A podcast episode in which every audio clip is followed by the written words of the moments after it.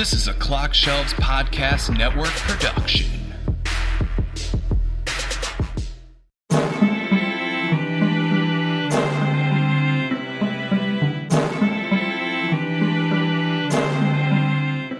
Hello, everybody, and welcome to another episode of Lost with Friends. We're getting near the end.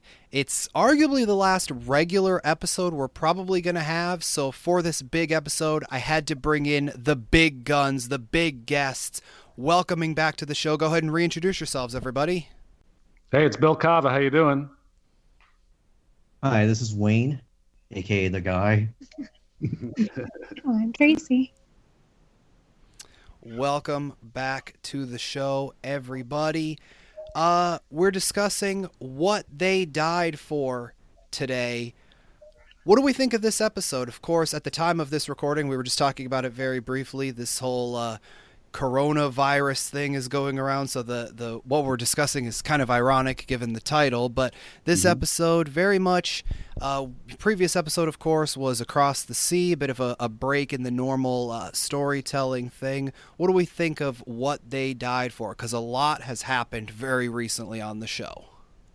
Yeah, oh my gosh. It's just, it's one of those episodes where you just want to watch it for like six hours. You want it to, you know, you every time there's a commercial break, because I was watching it live, of course, at the time, you were like, kept looking at the clock going, no, no, it can't be nine forty already. You know, it was like, you just wanted to keep going. Uh, so much was happening. Yeah, it's like basically this episode is the one that answers like all the big, like the big questions of the show, like the entire the entire series, what it was about, why they were brought to the island. You know, I mean, this is like the one that provides like the, like the like basic most basic answers to like that every, everyone wanted to know about. Wraps up a bunch of things. Um, yeah, and had, had some great lines in it too.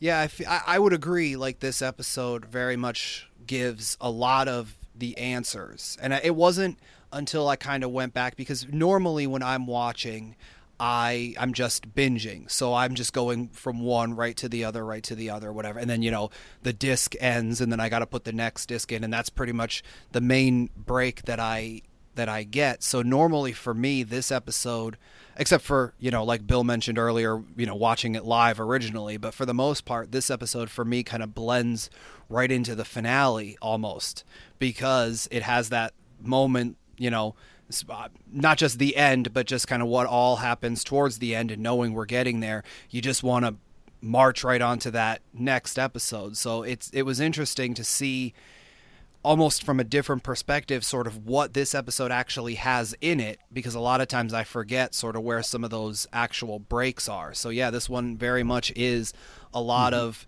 sort of mythological uh, fundamental answers in that way. Yeah. I kind of feel like a lot of like pretty much every with every season, like the penultimate episode of every season kind of feels like it's like the the prelude to the finale, like it's part of the the, the season finale, and I feel the same way about this episode. Mm-hmm. Yeah, that, that happens a lot with series. They seem to make that penultimate episode the, the most important episode. I mean, the, the finale is great in its own sense in most of these uh, these endings, these series, but everybody points out to the penultimate episode for some reason, and they really they always stack it. I mean, yeah, it's, it's yeah. up, and the finale so is just like, you know, you're just watching to see, to see what happens. Right. Mm-hmm. Yeah, yeah, because the I mean, especially like for our characters, you know, the finale has a lot of major moments, but this one even more so than Across the Sea, which is basically a giant, hey, here's a lot of mythology.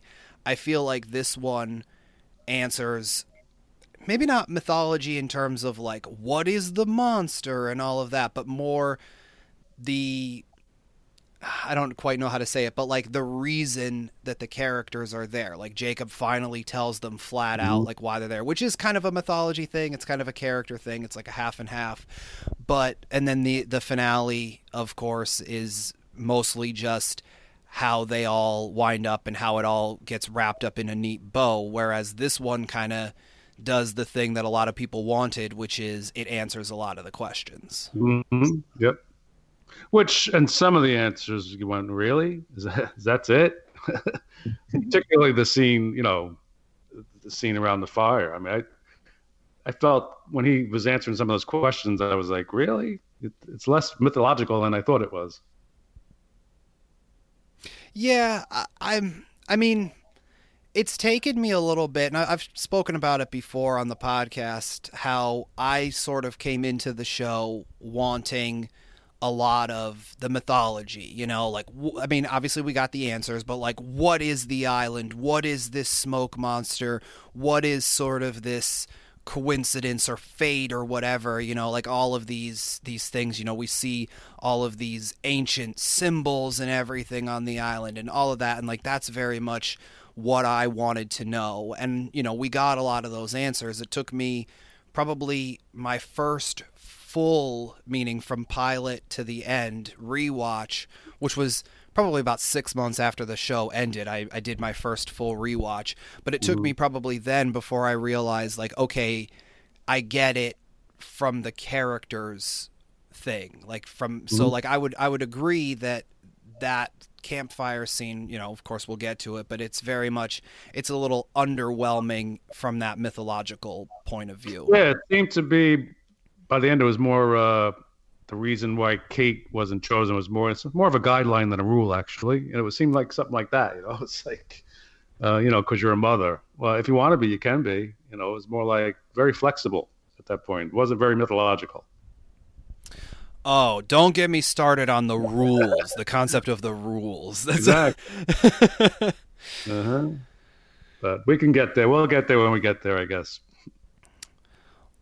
Well, starting out, we start out in the flash sideways with Jack in his apartment, and he looks in his bathroom mirror. And once again, of course, the use of mirrors, very uh, big thing in the final season. And he sees a strange bit of blood on his neck and isn't sure about it. And a moment later, he and David greet each other, with David having made breakfast. But Jack comments that opening cereal isn't the same as making breakfast. David asks him if he's going uh, to the concert tonight, which Jack confirms, before asking if David's mother is coming too. David says that she is, and he wants to make sure the situation won't be weird, and especially that Jack won't make it weird. Claire then joins them, with David offering her some cereal. When Jack asks how she's feeling, she mentions that the baby kicks like crazy at night. Uh, the phone then rings with Jack answering, and he's informed by someone claiming to be an Oceanic rep that they've found the missing cargo and it'll be arriving in L A by the end of the day. Jack is surprised and excited and thanks the man. The man apologizes that it took so long before we see that the man is Desmond. Yeah, I didn't recognize his voice at first. I, I didn't, yeah, I, until they showed his face, I didn't recognize his voice. But they've done that on the show in the past with, like, Ben, when Ben's talking off camera and then you don't know it's him until he's on camera. So, but upon rewatching, I'm always like, how did I not realize it? Yeah, well, yeah. Even so, when I mean the, the one the one example I can remember particularly is when um, when Ben was sewing up Saeed. Um, guess what? Season five or the end of season four? I forget. But um, sewing up Saeed in the veterinarian place, and he's yeah. talking to him, and you're like, who is? You know, and it's Ben. But they, I think they must have played with his voice a little bit because he really didn't sound like him to begin with, but. Yeah, they, they modified his voice, put some yeah. reverb on it, and yeah. yeah. Um, I don't know. I like the thing, and I mean, we could get into it now. We could get into it a little later. Like, Bill, you mentioned about, uh, you know, Kate being a mother. There's this theory. I don't know if I've talked about it with you guys, but there's a theory out there that... Uh, You know, we we find out about about David's mother, right? Within the context of the uh, the sideways, we find out in the finale who it actually is. But there's this theory out there, and I'd like to get your guys' opinion. That oh, no. have you you guys you know the theory I'm about to say, don't you, Wayne? We talked about it before. Okay, so there's Bill. I don't know if if if I've talked to you about it or or if you've yeah, heard it no. or whatever. Right. But uh, so there's a theory. That in, I don't remember what it's the it's like right before they get back on the three sixteen flight, right? Jack and Kate spend a night together, and the joke is that um, Jack didn't necessarily have enough time to grab protection. Uh, Kate flies off at the end of the show and perhaps had a child, right? Because mm-hmm. in the Sideways, Jack has a child, and for the most part, none of the characters that are in the Sideways are created. David is one of the only characters that's seemingly created. The rest of it seems to be populated by real-life people, or at least seem to be real-life people, depending on, on how you view the Sideways. David is one of the few that's sort of a creation, but this concept is, what if he's not? What if he's actually Jack and Kate's child? But because Jack needed the whole fatherhood thing in the Sideways, he kind of created this version of David, because the joke is he has really dark hair, he has a lot of freckles, and, you know, whatever. So that's sort of this this ongoing theory with, with regards to David in the Sideways.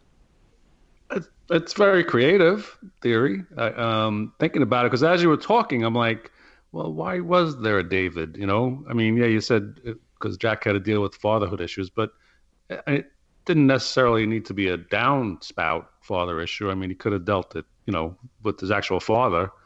Um, but to be a father, I mean, I like that. Yeah, I could see it.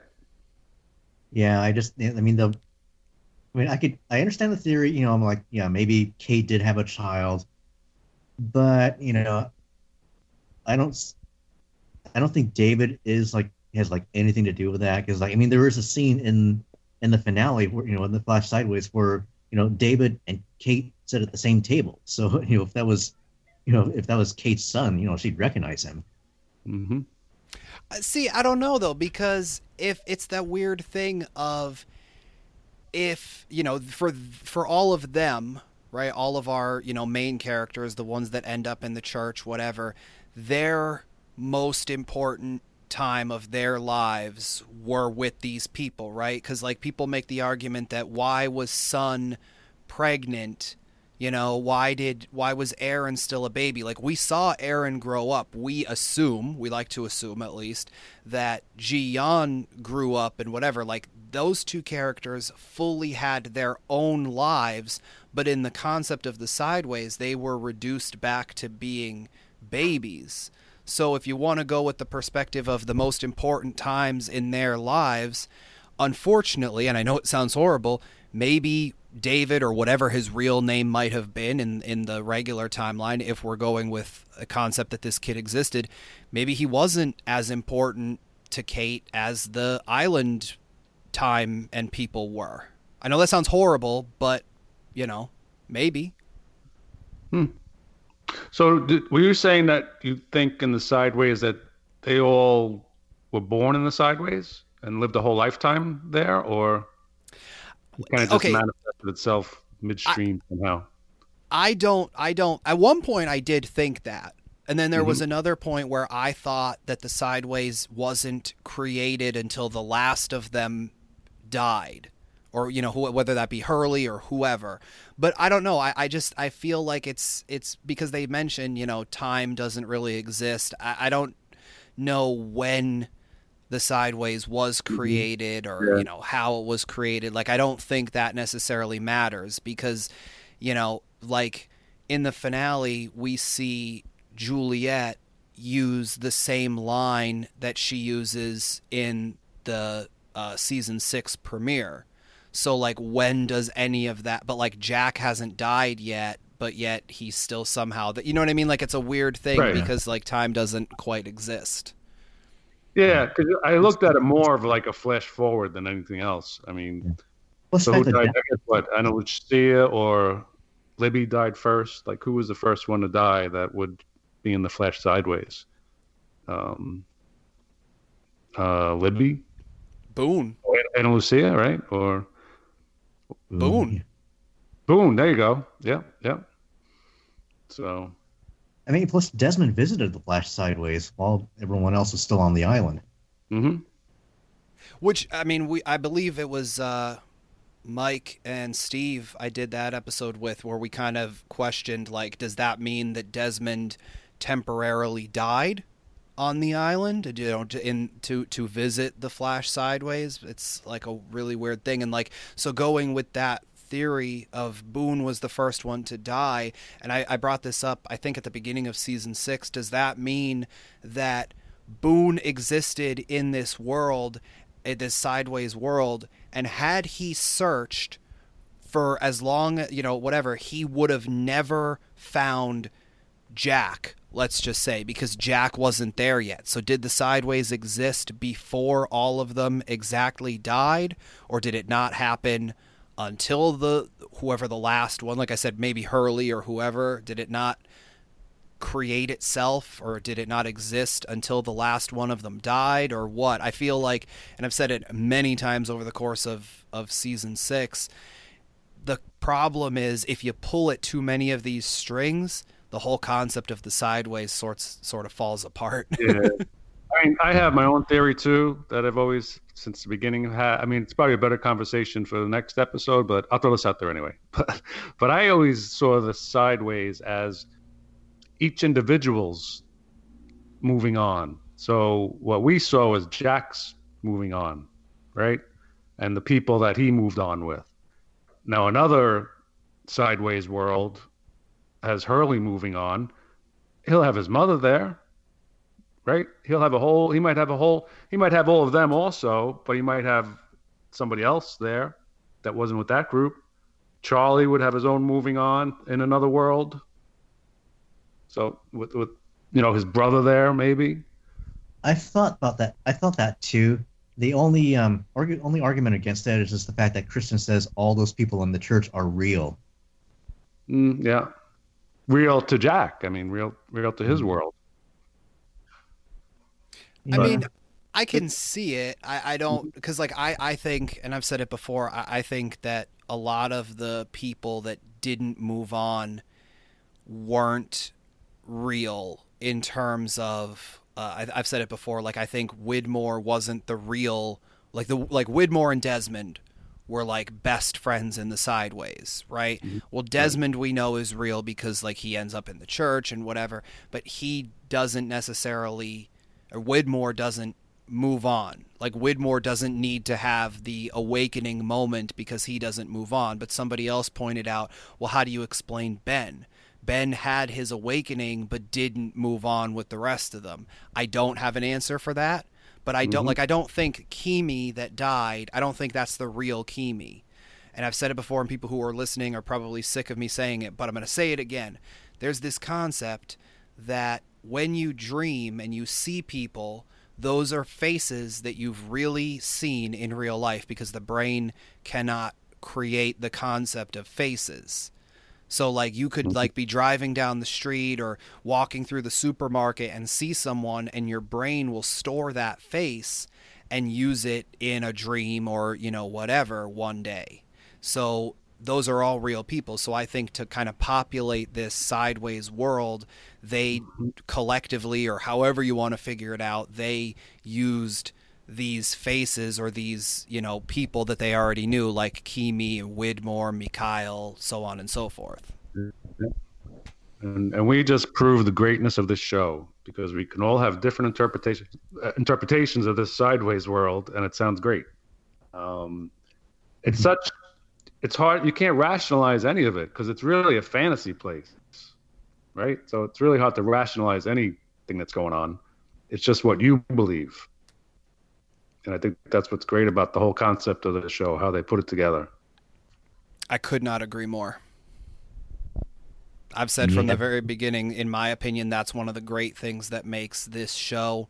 To me, it's mm-hmm. one of the great things that makes this podcast, if I'm going to be a little selfish about it. But yep. And yet in the Flash Sideways, they were able to create a cereal called Super Brand. uh.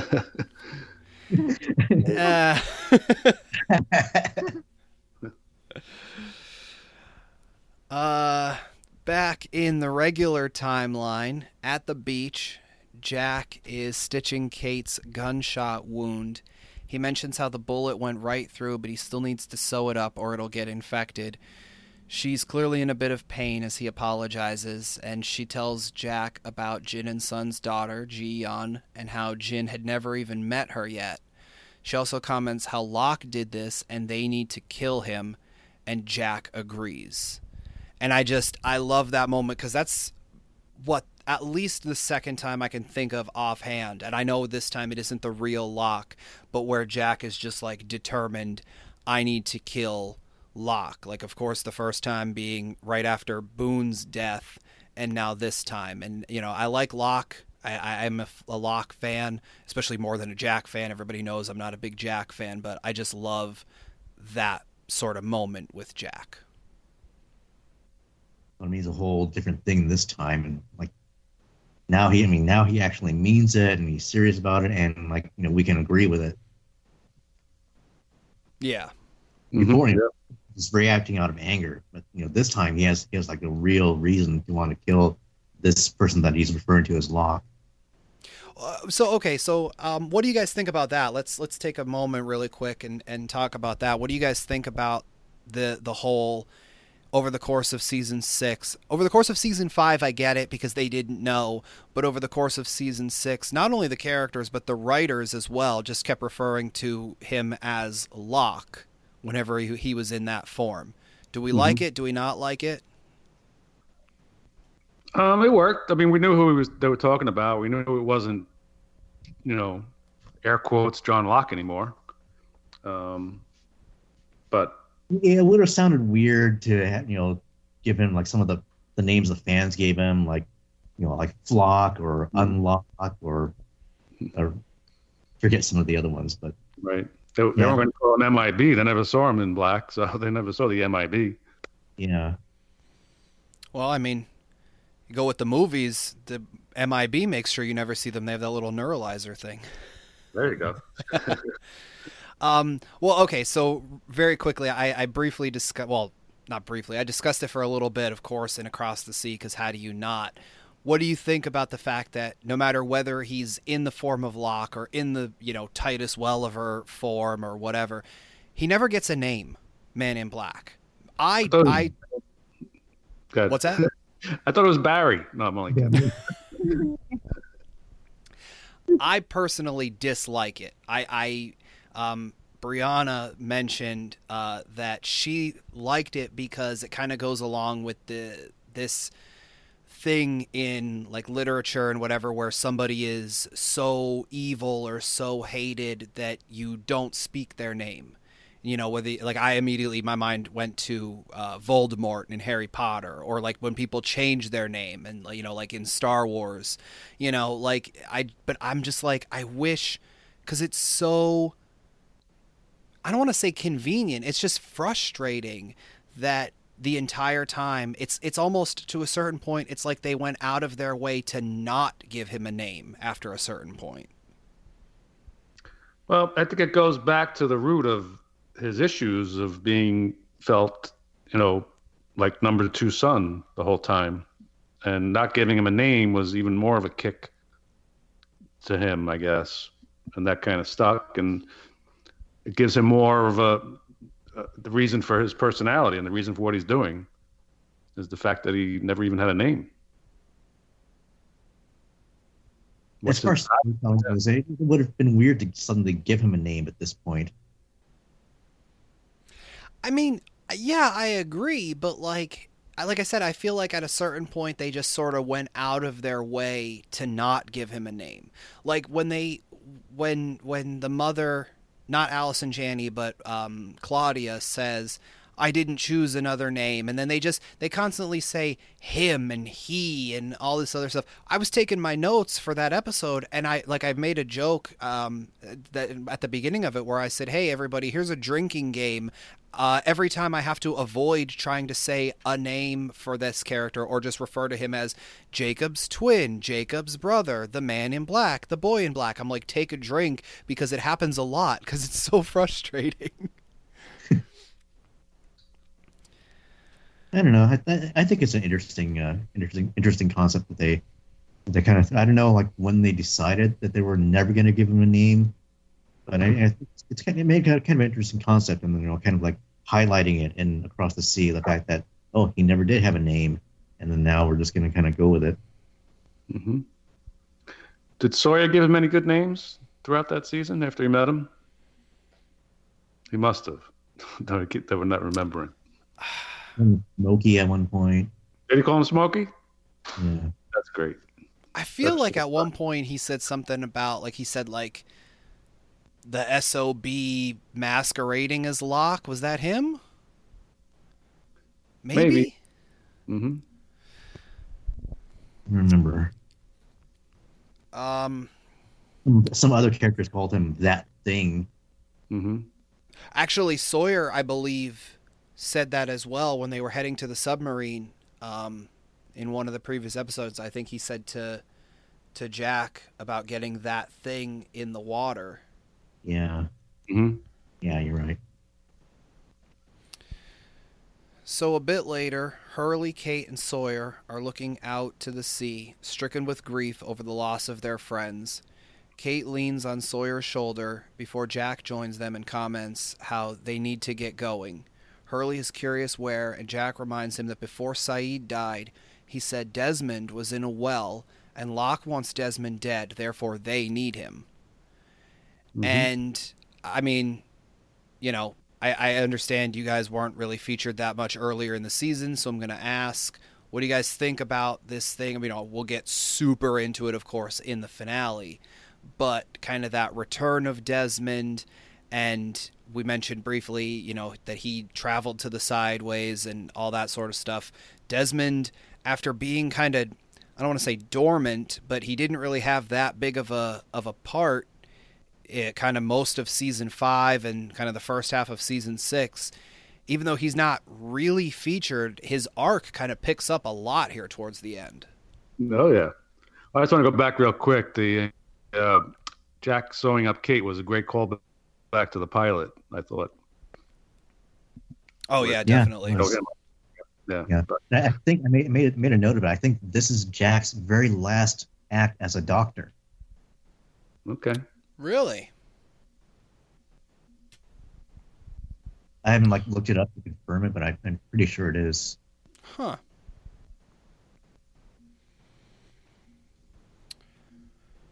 Uh.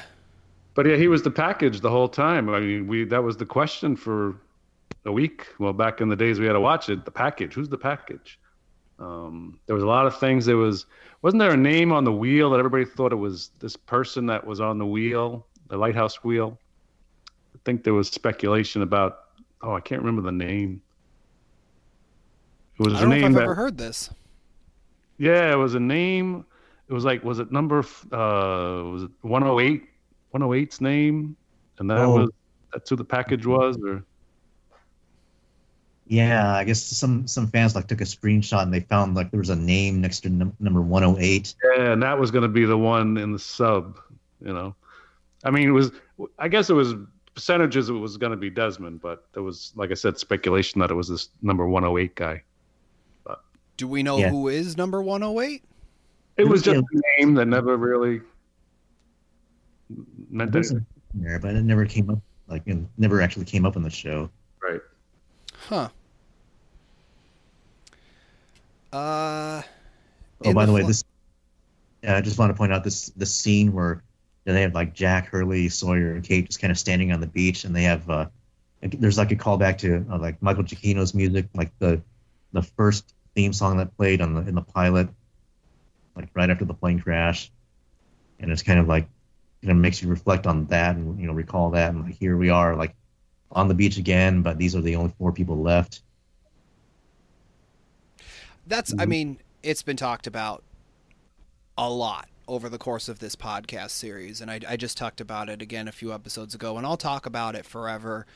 Michael Giacchino's music, amazing on this show. Can never say a bad thing really about it. I mean, there's one or two things that people have pointed out where it's like, oh, was that really the right musical cue for this particular moment or whatever? But as an overall thing, I think it was fantastic. I think how, you know, certain things, like you just said, Wayne, like things are, you know, called back and, and whatever. I think it's it's pretty much always right on. And like we mm-hmm. said, because this is, Not saying the finale isn't the finale, but because this is really the last regular episode, and, you know, like Bill just mentioned, the sewing scene, very reminiscent of the, or, you know, at least, uh, yeah, reminiscent, I guess, of the pilot, meant to make us think of the pilot. And the whole season was, you know, very much a, a callback to season one. So having those four on the beach and have that music play sort of in this last regular episode, I, I like it. Yeah. It's just the, it just brings out the extra emotion, you know, and that's what music does in, in most cases. But his is like super, super bringing out the emotions. I mentioned it a few episodes ago, but uh, I saw a thing recently where it was, you know, you have like six minutes left before you die. What song do you play? And I had a moment where I, I couldn't choose between two songs because, uh, being a big Grey's Anatomy fan, I would pick How to Save a Life because that show has taught me that that song means death is coming.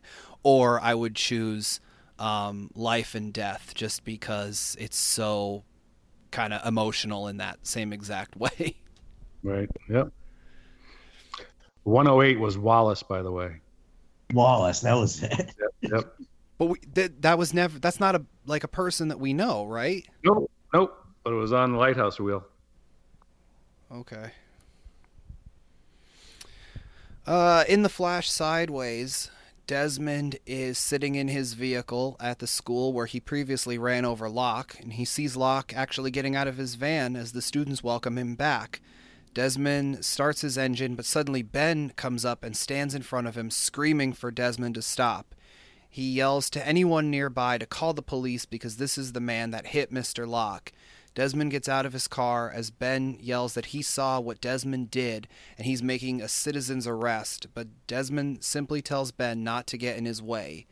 As Ben goes to speak again, Desmond begins punching Ben and slamming him into the hood of the car, but Ben keeps saying he won't let Desmond hurt Locke again. Desmond replies he's not there to hurt Locke, he's there to, uh... help Locke let go, and Ben asks who Desmond is. Desmond begins beating him once again, and as this is happening, Ben begins having flashes of the many times he was beaten in the regular timeline by Desmond, mostly at the marina, and Desmond uh, throws Ben down and uh, drives off. I I don't know what it is. I love Ben. He's arguably my favorite character on the show. He's such a nerd in this sideways thing. I'm making a citizen's arrest. Like, oh my goodness, dude. He's awesome. It's probably like runs a streak of twenty-eight episodes where Ben's been bloodied somehow. It's like amazing. Like he's always, he's always, I mean, the make guy, he must have been in a makeup chair every week, I think. Well, that's a joke, right? That he's like the most beat up character in television history. I mean, how many episodes have you watched where he hasn't had something, some kind of mark on his face? But this is one of the, obviously not first times, because, you know, the phrase let go or let it go or anything like that has been used many times over the, the series. But, uh, you know, previously, I think all Desmond has really said to everybody or, you know, anybody listening is that he wants to show everybody something. Is this mm-hmm. the first time in the sideways that he says something about letting things go, like in terms of what we obviously see is going to happen in the finale? There was a uh, this, uh, conversation between Jack and Locke, like in the hospital. Yeah, no, but I mean, like, like Desmond is on this mission, right? Like, to, like I think with that, it was with, yeah, with Jack and Locke, I think that was more um, literal, as opposed to kind of the philosophical thing of letting go of all of their emotions and their past and everything, and then, you know, get ready to move on. I meant more towards Desmond and his goal of getting them all to let go, you know, the whole thing of remember, let go, and move on. Mm-hmm. Mm-hmm. Well, who's, who's, you mean who's, who's, um woke by now? Or well, i'm just i'm just wondering if this is kind of uh Desmond's sort of first use of that phrase, because we've oh, like okay. we saw like we saw Charlie had a little bit of it Um, Locke might have had a little bit of it as well in that, that same episode that Wayne just mentioned. Uh, Hurley and Libby, pretty much. Um, mm-hmm. I don't know if Des- I think Desmond is. I would assume he's fully, you know, aware of what's going on and, you know, whatever. But I, like I said, I think this is kind of the first time he's really used the phrase "let go" in terms of what he's kind of trying to do. Right. Yeah. I think at this point, I'm sorry, Wayne, go ahead. Yeah. I think at this point, Desmond and Hurley are, are the only ones that are like fully aware of what they're doing, what's happening in the Flash Sideways. Yeah, I could. Yeah, I think so. Libby, but I mean, she's kind of, I don't know where she is. Right. Now, do you? I I watched this twice this week, I think, and the first time I didn't really take notice of it, but I watched it again last night, and I wasn't sure how fully awake Ben wasn't, um, because there are two instances later on in the episode where the first one is he talks to Locke about letting go, and it was almost like old school Ben, like playing possum. Like maybe Ben was fully woke, and he was like, you know, Desmond said something about um, letting go. Do you know anything about that? You know, kind of like trying to feel him out. Ten times I watched it, I didn't think it was odd, but then last night I was like, I think Ben's being Ben here, trying to feel out what's going on, you know, something like that. And then the second giveaway was when, um, at the end when he's at Coco Van night, um, and she mentions about uh, Alex and how he's like a father to her, Danielle. And uh, he starts crying, you know, he's crying, you know, because of the onions, right? Um, and I was like, why would he be crying unless he is fully aware that, yes, well, she was his daughter, kind of. I, I mean, I definitely, from that scene, I definitely think he he knew what was going on. Um, I never thought about it in that way of him sort of asking Locke to sort of feel it out. Now that you say that, I, I can definitely I can definitely agree with that. But I think he was, I don't know if he was still trying to figure it out at that point, but I think definitely by the uh, by the time of that dinner with uh, Danielle and, and Alex, I think he definitely knew everything. Yeah. Mm-hmm. Really? Because if he, if he did, then he would have been like really worried about Danielle suddenly remembering the the the island. Well, he didn't mention about letting go to her for sure. Don't you let go of nothing over there, you. Well, see, that goes along with my whole thing of it. To me, Danielle and Alex weren't necessarily real. You know what I mean? Hmm. That's my, because like, again, I think that it was, I, I think certain characters, and again, this is just my theory.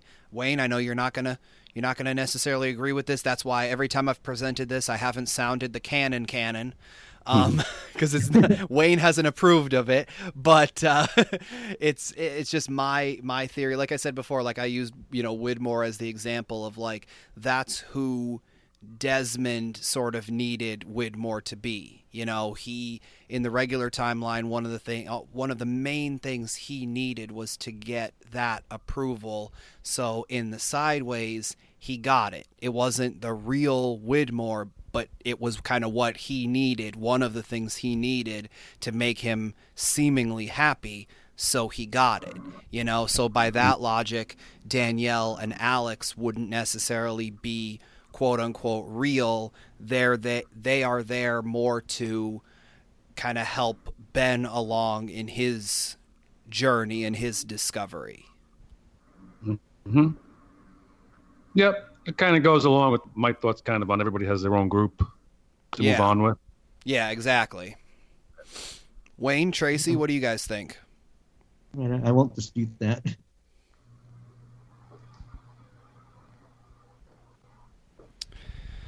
Uh, let's see, where were we? Um, what's that? Trace is just kind of speechless about this whole thing. Well, I'm, I mean, I'm, I'm interested because, like, unfortunately, you know, a lot of, a lot of people, and I do apologize to all of you guys. Like, a lot of people you know, I didn't feature them kind of early on in the season when some of these discussions were were going on. And because there's so much that happens, I'm I feel like a lot of times a lot of this stuff kind of gets thrown in in the middle of these, and it's like we're talking about, you know, Des or I'm sorry, um, Ben doing in it, to me what's just a generally nerdy scene. Like I said, like, you know, I always think of, oh my gosh, what a weirdo doing citizen's arrest.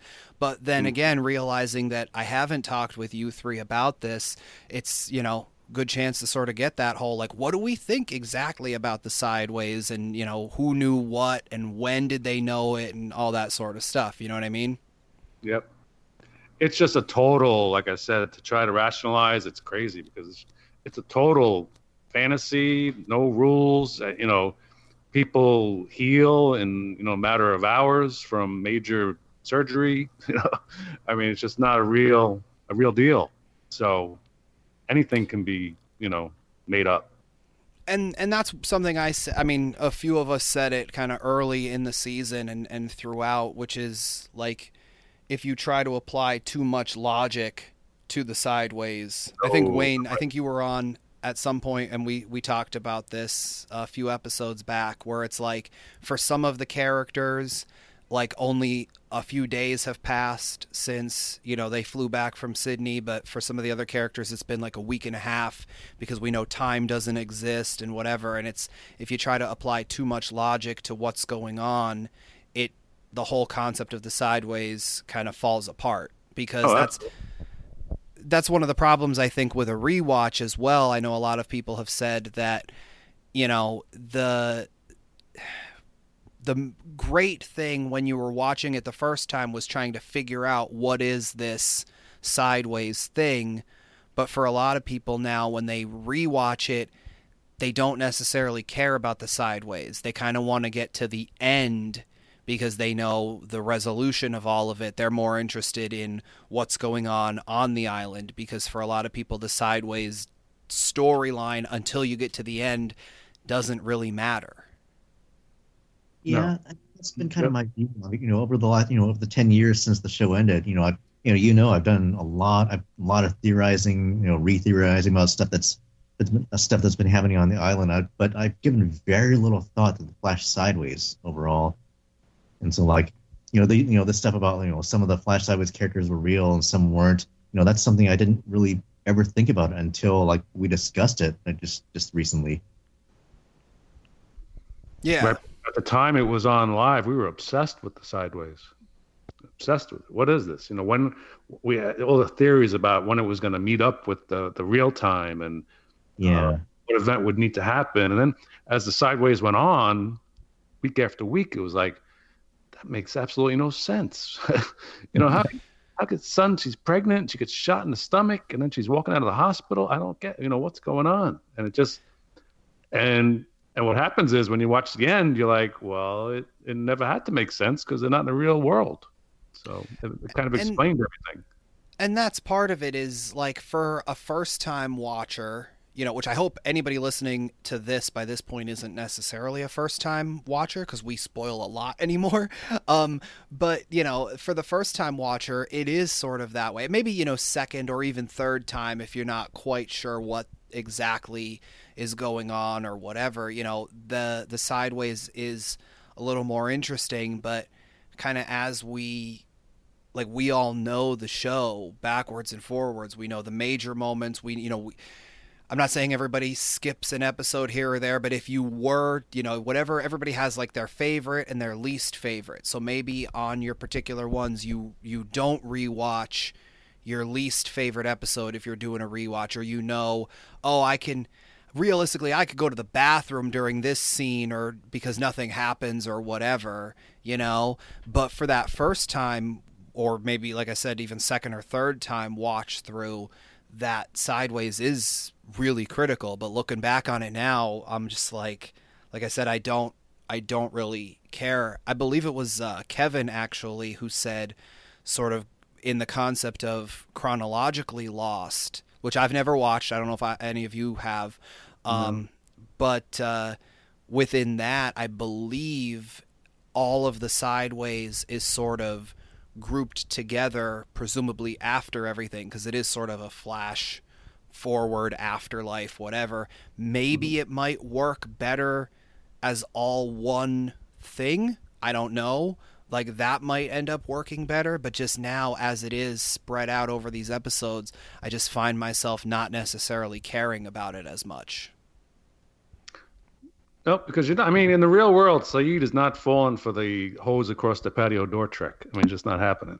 So, I mean, there are things in that world that just don't make sense. So, exactly.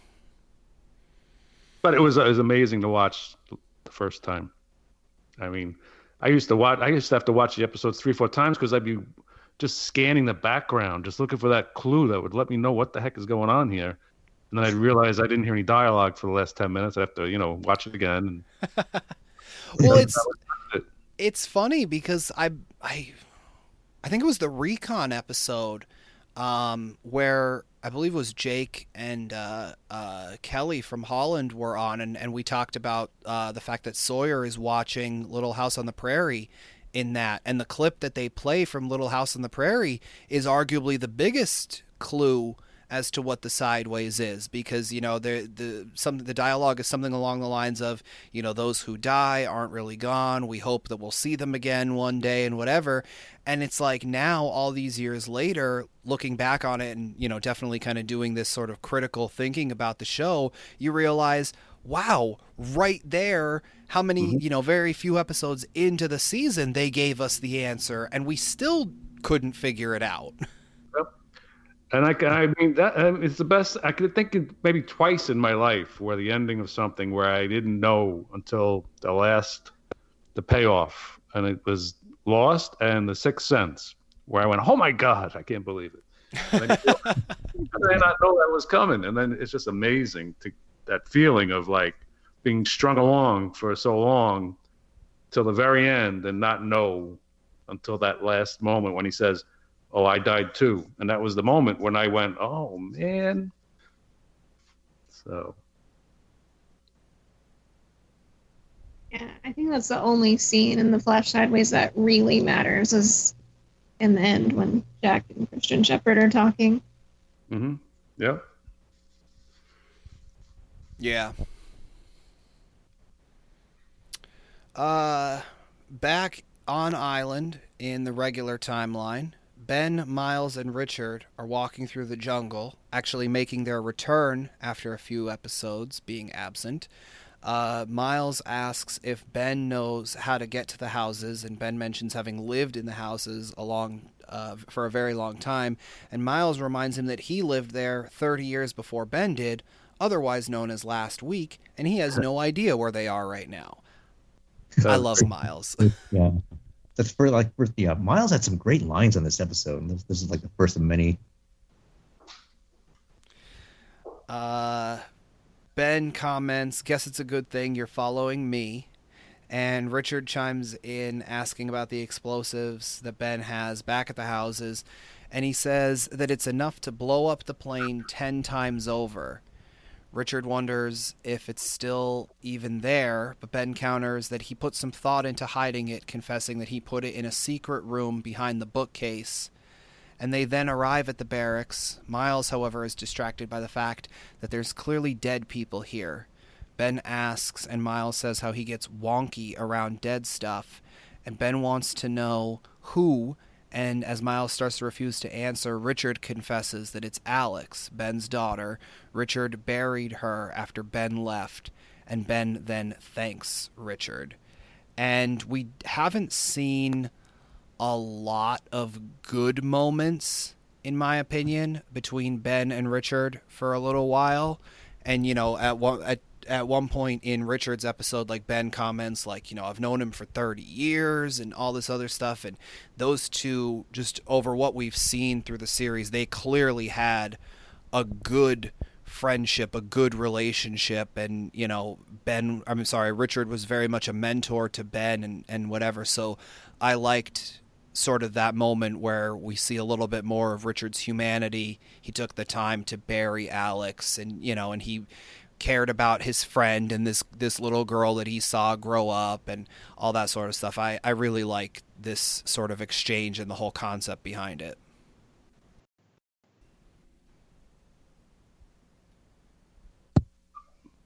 Hello? Hello? Yeah. Oh, we're all here? Yeah. Oh, I thought we got lost. Okay. You cut out for a second. Yeah. Oh, I just me. I cut out. I just said that I that I liked the concept behind the scene, uh, or behind the moment of Ben and Richard. Yeah. Yeah, I agree. I mean, it's like I said, Richard was there since Ben was a kid. So, like you said, he kind of took him in, and I think Ben looked up to him at one point, or at least looked to to save him from the life he was living in Dharmaville. Oh yeah, definitely. I was actually wondering if Richard, like, while he was burying um, Alex, did he also bury those uh, those three um, red shirt survivors that, that died in that battle? Nah, screw those guys.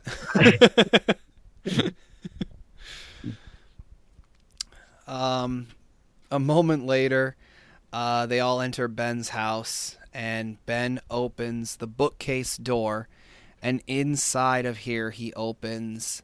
Uh, a, another thing containing a safe. Miles asks about the ancient door, asking if it's a secreter room, and Ben confirms it's where he was told he could summon the monster, but now he knows the monster was summoning him. And I'm going to take a brief pause here for two questions. One, who told him that he could summon the monster there? Was it Richard, or was it someone, either the monster impersonating someone or, you know, a, a, an advocate for the monster? And two, Wayne, weren't you on the last time this whole secret room, secreter room thing discussion happened?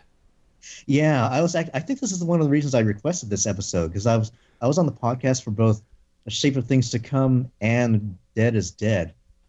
Um, and both of those episodes, we we kind of ventured into that secret room, and so like each you know each of these three episodes, we learned just a little bit more about it. And so, like, this kind of gives, like, the conclusion to, like, you know, and this is, like, the one remaining question, like, you know, who, you know, how does, what does Ben know about the secret room? And, you know, I mean, we don't get, like, a full answer here, but we get, like, enough to kind of, like, give you, like, oh, like, yeah, Ben didn't really know, like, what he thought he did.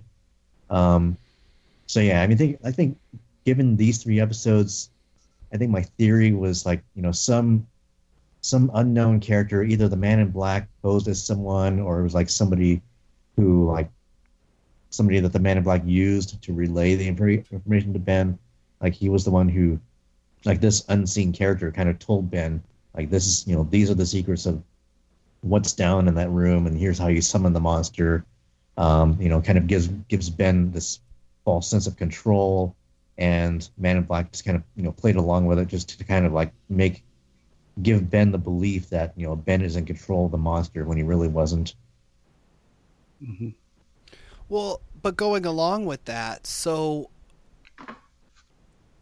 there was Dharma, right? Like, we obviously, we know the tunnels existed and whatever, but then Dharma built the houses there, and whoever's house that was beforehand, I don't know if, if it's ever been said. I don't know if is that I don't know if that's supposed to be Horace's house or whatever. But did whoever had uh, have that house before Ben, did they have some sort of communication with the monster? Because Dharma was super, like, they didn't want the monster anywhere around, right? Like, that's why they had the whole fence and everything else. Like, so how exactly does that sort of work? Um. So, the, I mean, this was never, it was never actually confirmed on the show, like, whose house Ben occupied, like, whose Dharma house Ben occupied. I'm going, you know, I'm just personally theorizing it was, it was Horace's house, just because it would make sense to, like, you know, if Horace is, Horace is kind of like, you know, the the Dharma leader, um, you know, I'm thinking they secretly built this house around that, around that secret door, um, and they wanted as few people to know about it as possible. And so, like, you know, basically it was like Horace coming along and saying, okay, just build my house around this, you know, around this tunnel door thing, and we'll, and just hide it from everyone else. And, you know, I'm the only one who's ever going to know that it ever existed. um, you know, because he just, just doesn't want anyone else to deal with, you know, with these mysterious tunnels, or who, you know, I guess they're just kind of assuming that these are just ancient tunnels. They don't serve any purpose anymore. And we don't want people to kind of like go, go down exploring and possibly running into the hostiles or whatever, mm-hmm. or if it has any connection to the, to the monster, we don't want anyone, um, you know, triggering anything that might bring the monster, like, or just bring any sort of trouble to the, to the Dharma people and interfere with what, what they're doing. So yeah, just Dharma just kind of, you know, Horus deciding to just hide it from everyone. So you don't think that Horus or whoever from Dharma necessarily had any straight up interaction or thoughts of, I can summon the monster or anything like that? You think it was more like, we just need to hide this from all the rest of the Dharma peons? Yeah, I, I don't think, you know, Horus or anyone from Dharma knew anything, like any of the mysteries of the island. They were just there to, to use the island for their experiments and just kind of like, um, avoid anything that might get in the way, and, you know, including this, you know, this secret door. You know, they didn't know what it was for. They just didn't want to deal with it. Hmm. I never really thought about it, but I mean, I could see the secret. Maybe the secret room wasn't revealed to, to Horus in that group. Maybe they only knew about the secret room. Uh, it's possible, because we never really saw what happened to Ben at the temple, right? When when uh, Richard brought him after he got shot. I mean, what could have gone on in there after he was revived? Was it some kind of indoctrination? Was it some kind of, is that where he learned about a lot of the island secrets? Because we really, that's like a missing piece, what happened during that period. You know, mm-hmm. what went on in there? I mean, Ben learning the secrets of the, or learning the supposed secrets, that could have happened pretty much any time. Mm-hmm. True. Yeah, because I always thought, because, like, after he gets healed in the temple, he goes back. So I always thought that he was kind of like a double agent. And so, like, sometimes, you know, when he could get away from his, his father and anybody else, he would be hanging out with the others, learning about them, planning how they were going to get rid of all the Dharma folks and whatever, and then going, you know, at night going back and having dinner with his dad and, you know, talking with everybody else at Dharma, like, hey, how's it going? You don't know, I'm secretly plotting to kill you, you know? Yeah. Yeah, him and Ethan. Right. Yeah, see, I would be more interested in sort of how Ethan ended up, like, as part of that. You know? I mean, I, I, I'm interested with, with Ben as well, but, like, at least we saw, like, Ben needed to get healed and all this other stuff, because, like, Ben... you know, from one of the first times we ever, well, one of the first things we ever learn about Ben is, you know, I was born on this island. I'm one of the few people that could say that. And, like, he's allegedly, like, revered amongst his people because he can claim that, which we know isn't true. But for Ethan, it actually is true. Except for the times that he went off island on whatever sort of missions he was sent on, he is, he has been... you know, an I like an island dweller his entire life. So, like, realistically, in terms of, you know, being one of the few or any that can claim to have been born on the island, and if that seems to be like a need for a high position, he maybe should have been the leader. Yeah, I looked at him more of like a little Ben sidekick, like the little kid who wanted to be like Ben, you know? Kind of do whatever Ben says to do, just yeah. to like get into the circle. Like, oh, you think that's all it was? Was just like, yeah, hey, like let, let me in. The kid in the neighborhood that's always trying to hang out with you, you know, when you're growing up. I guess I could see that, yeah. Because I mean, I, I realized as soon as I said like maybe Ethan should have been the leader, and then my, in my mind I went no, no, no, no, no, no, no. I mean, Ethan was the, you know, he was, he was Horace's kid, and, you know, Horace is busy, you know, leading the, the Dharma people, and like, you know, Ethan, you know, as a kid probably got bored and maybe stumbled upon Ben venturing off, you know, to, to the others, and kind of got curious, and um, yeah, kind of, I don't know, maybe maybe life among the others is kind of was more appealing to to you know to the child Ethan, so he just kind of tagged along with Ben every time. Yeah, I could see that. So, while they're uh, getting the uh, explosives, Ben actually asks Richard if they need to cripple the plane or they want to blow it to hell, with Richard saying the latter. Ben takes it all and puts it in the backpack, and they then hear a noise before going to the kitchen, seeing Zoe. Uh, Ben asks who she is, and a male voice, Widmore, announces that she's with him, and Widmore asks Ben if he may come in. So, gotta take a pause here one more time. Everybody has arguably the same exact opinion, but I'm gonna ask, what do we think about Zoe? I can't stand Zoe. She's the worst. Every time I see her, I'm just like, ah. And I don't, I can't put my finger on it. I just, I, I can't stand her. I just found it ironic. Like, did you guys watch The Sopranos? I've actually never seen that show. It's one of the few I'm ashamed to say I've never seen. Okay. It's it's ironic that, because um, at one point, Tony has a flash sideways of his own. Uh, he gets kind of, I don't want to spoil anything, but he has a, an unfortunate shooting incident, and he's kind of in bad health shape in the hospital, and he's having, you know, a dream, and he ends up going to this place in his dream, and that actress is in his dream. She's part of his, like, they look like a flash sideways, like in between he was like moving on. So I always find that ironic. So I kind of like, I always, when I see her in Lost, I'm like, yeah, she's the sideways girl in all the T V shows. So, I mean, a lot of people, I think almost everybody that I've had on the show shares the exact same uh, feeling as Tracy. They don't like her. You know, a bunch of people have said they, they, they want to, you know, punch her or whatever. But I, I think all of them say that exact same thing, Tracy. Nobody can quite pinpoint why. A lot of people just chalk it up to her being a bad actress, maybe not being right for the part, maybe the part not even being needed at all. But that seems to be a, a, a near unanimous thing of she is unliked, but nobody can quite pinpoint why.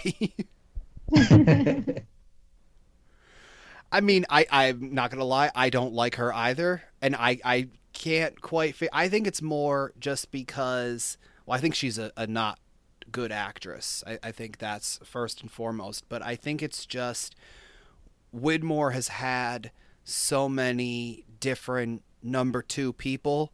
I feel like we're almost conditioned, and, you know, kind of the ending of this episode proves it. We're almost conditioned to not care about them. You know what I mean? Yeah.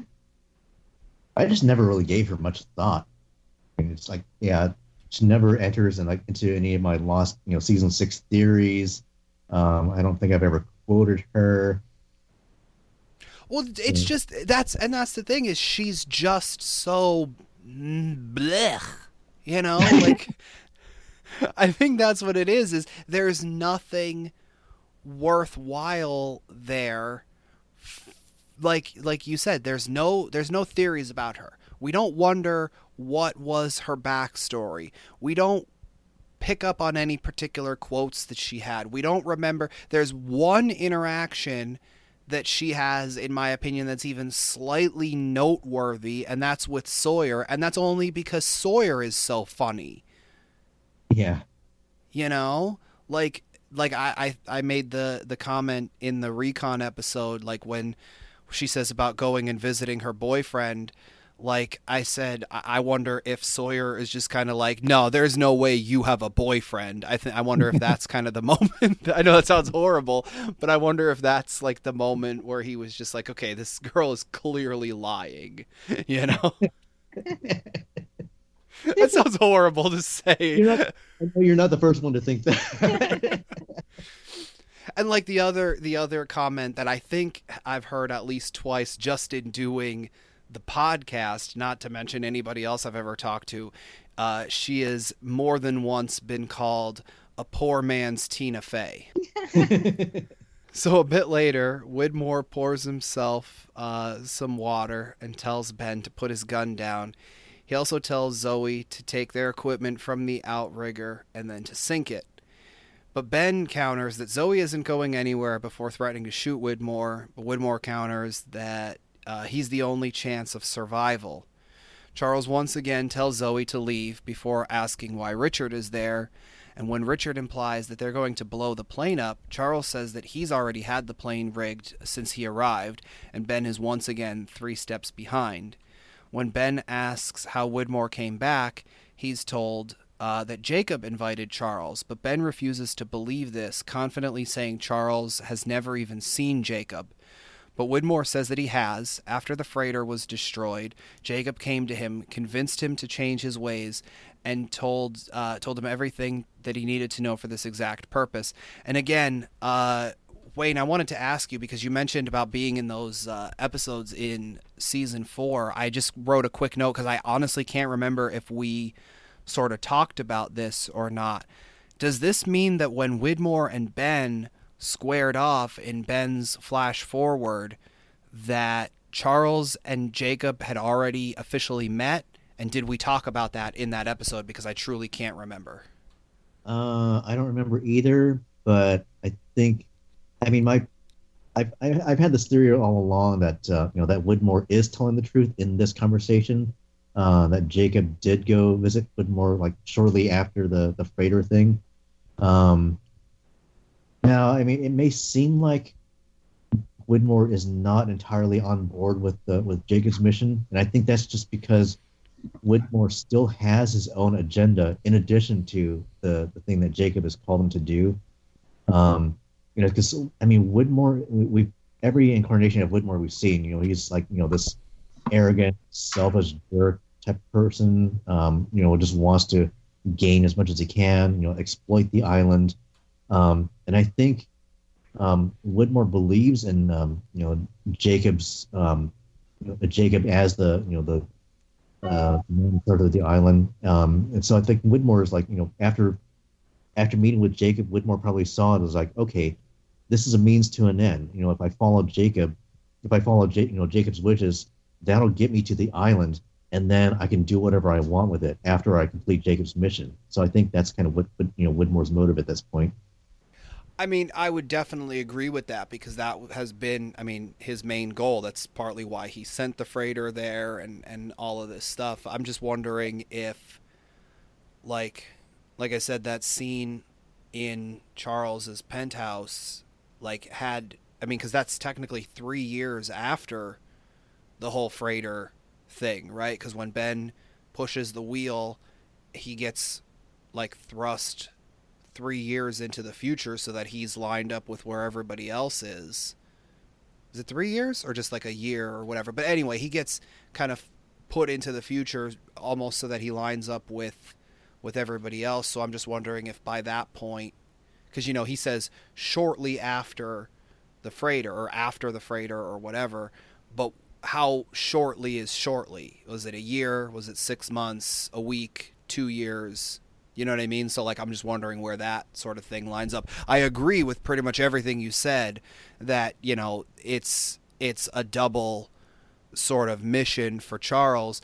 I just wonder, and I know that you don't necessarily agree, uh, Wayne, that, like, the island is sort of a personified thing, but whether you want to say the island or you want to say Jacob or, you know, mystical forces or whatever, would the island or would Jacob sort of have allowed Charles with the with the knowledge that he does sometimes use these uh, ulterior things? Like, did Jacob really believe, like Charles says here, I cha- you know, he convinced me to change my ways. I'm not saying do we believe that or do we not. I'm just wondering, would the island or would Jacob have allowed this if he hadn't truly changed his ways? Hmm. Um, I don't. It's like, well, Jacob doesn't doesn't necessarily. I mean, his Jacob's decisions don't really make sense all the time. Like, you know, why did he? Why did he even allow uh, the Dharma initiative there in the first place? You know, if they're if they were there to exploit the island, um, you know, and you know, same with like allowing most of the most of the others that ever came to the island. You know, they were. They, you know, they didn't have the best, you know, the best, best motives. So, you know, I think with Widmore, it's like, well, I guess Jacob kind of saw like, okay, well, this is just kind of a, a good means to bring Desmond there, um, and possibly just give Widmore the opportunity to, you know, to atone for his past actions, even though he knows he probably probably won't. Um, I mean, it's kind of similar to, I guess, um, where Jacob was hoping that uh, that Ben would change his mind, you know, just before Ben Ben killed Jacob. And it's kind of kind of similar to, you know, his giving Widmore just, you know, one last opportunity to, to do the right thing. Um, I don't know. Maybe, you know, maybe Widmore just kind of con- maybe he convinced Jacob that he would follow his mission, and, you know, just hey, that, you know, that Widmore doesn't have this ulterior motive, even though we can we can kind of still kind of see that he does.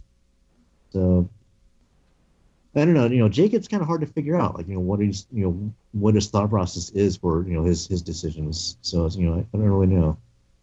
I mean, yeah, like, he doesn't, because like I've said for, uh, you know, a while, like, like, I mean, you brought up some of the others. Why were they allowed to live there? You know, like, why the Dharma people? And, you know, you could, somebody can make the argument, oh, because all of the exact pieces needed to fit. You know, without the Dharma people, there wouldn't necessarily be the incident, which wouldn't, you know, that would not lead to Desmond, lead to the crash, so on and so forth.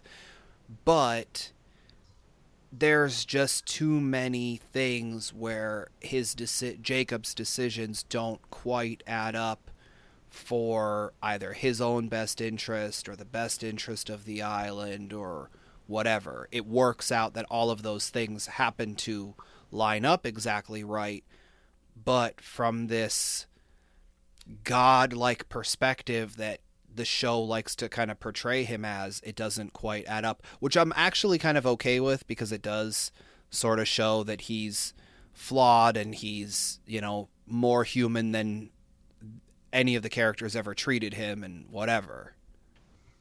Yeah, I mean, we definitely saw him that way, you know, as as like a like a, a normal human, you know, flawed human in Across the Sea. And I think that was intentional. Oh, for sure, yeah. Oh, yeah, his mystique is totally just brought out in the last two episodes. Like, there is none, really. He seems like a regular... By the end, he's like a regular Joe around that fire, so... Yeah. Yeah. He just, you know, he wants somebody to take his place. I mean, after all these, after all these centuries. Oh, I mean, and that's, I mean, we'll get there, but it's, it's kind of funny how he sort of has that same exhausted thing, like Mother in Across the Sea, where it's just kind of like, thank you, I'm finally free. Yeah. You know, like, it seems, and I'm, you know, we don't know what happened before Mother. Like, it's not necessarily, it's not in the story for us to know, whatever.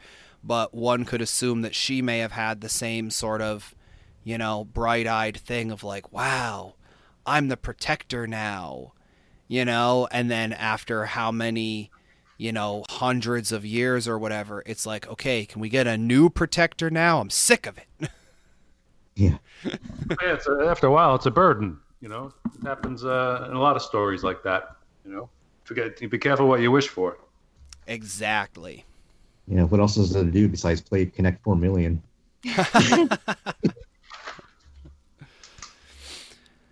uh, so Ben wonders what uh, purpose Charles is uh, was mentioning. When he's, uh, he said that Jacob said about a purpose. And, but Zoe is there on the radio and interrupts to tell Charles that Locke is coming. From her view, we see Locke uh, paddling an outrigger, and Charles tells Zoe to run and get back to him as fast as she can before he tells Ben that they need to hide. And, I mean, it's just a very brief little thing. I know we took a little bit of time to uh, discuss kind of Jacob and Charles and all that sort of stuff, but again, you know, Locke is coming. You know, he hasn't had really an interaction with some of these characters in a little bit of time, and, you know, we're clearly amping up to the finale, and, you know, obviously we have a little moment uh in this episode of like a big like, whoa, can't believe that happened, even if we're glad that it happened to that character sort of thing. Um but you know, Locke is coming. And as much as, you know, I think by this point, first time watching, we were all sort of sad, we still get that little sort of extra extra beat in our heart, because there's it still can bring out this massive thing of like, there's still action to be had. You know what I mean? Yeah. Yep. Questions to be answered still. Exactly. In the flash sideways, the school nurse is treating Ben. She calls him Mister Linus, and he corrects her as Doctor Linus, actually. Again, what a nerd. I get it. If I had it, I would totally want to be called doctor, you know, if I had a doctorate and whatever. He's just so nerdy. Um, uh, Ben then stares at himself in the mirror as John rolls into the room, asking if Ben is okay. And Ben tells Locke that he got into a fight with the man who ran Locke over, and the strangest thing happened. He thinks he saw something. And as he's saying this, John is calling the police, but Ben doesn't necessarily think that's the right thing to do. He informs Locke that the man claims that he was just trying to get John to let go, and Ben believes him. On the phone, L A P D is there, but the two are just kind of staring at each other. Uh, and Ben wonders out loud if Desmond's words mean anything to Locke, and Locke simply shuts his phone. And Bill, you brought up earlier sort of how this, uh, you see this scene kind of from a different light now. And once you said that, I, I kind of agree. Yeah. I mean, like I said, it was Ben being Ben a little bit, you know, Ben being his old self, playing possum, trying to figure out, trying to feel out Locke. Without giving yeah. anything away. I agree. Um, so at the L A P D, the officer that was on the phone a moment ago uh, eventually hangs up as Desmond approaches and asks to speak to a detective. Elsewhere, Miles is getting dressed up in a suit and tells Sawyer that it's for the concert at his dad's museum, and Sawyer sarcastically claims that he remembers, as Miles sarcastically comments that Sawyer can still be his date. Sawyer asks if the redhead, Charlotte, will be there, and he decides to pass. Uh, the officer then brings Desmond to Sawyer, and Desmond confesses to committing the hit and run and the fight that happened earlier at the school with Locke and Ben, respectively. And moments later, Desmond is in a holding cell, and Sawyer sarcastically thanks Desmond for saving the taxpayers' money. And Desmond acknowledges Sawyer and greets the person in the other cell, Kate, and she is less than enthused about this situation. I gotta say, you know, we're talking about kind of the first time watching this and whatever. I... I mean, I was excited to see where it was going. I knew it was coming to the end, whatever. I was a little annoyed with Desmond. He was acting super strange, very un-Desmond-like. I didn't, and it was partly because I didn't understand it. I admit that. But I was just kind of like annoyed with Desmond. He seemed kind of like cultish, where he's just like, hello, everything's fine. I got into a fight. I committed a crime. I'm here to turn myself in. Like, Like, come on. Like, he just, I don't know. Yep. Am I alone in that thinking?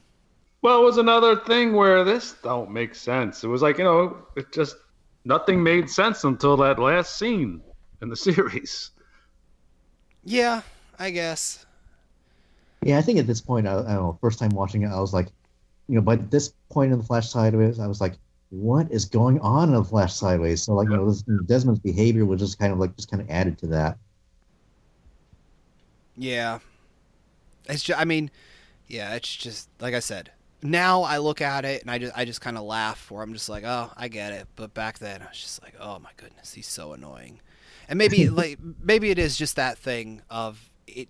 It, none of it makes sense. Like Bill said, like, this doesn't make sense. This doesn't make sense. And I just kind of, I'm, you know, like I said earlier, like, to me, Ben is just like a super nerd in, in this, you know, it's Doctor Linus. I'm, I'm going to make a citizen's arrest. Like, you're not going to hurt Mister Locke again. Like, dude, get over yourself.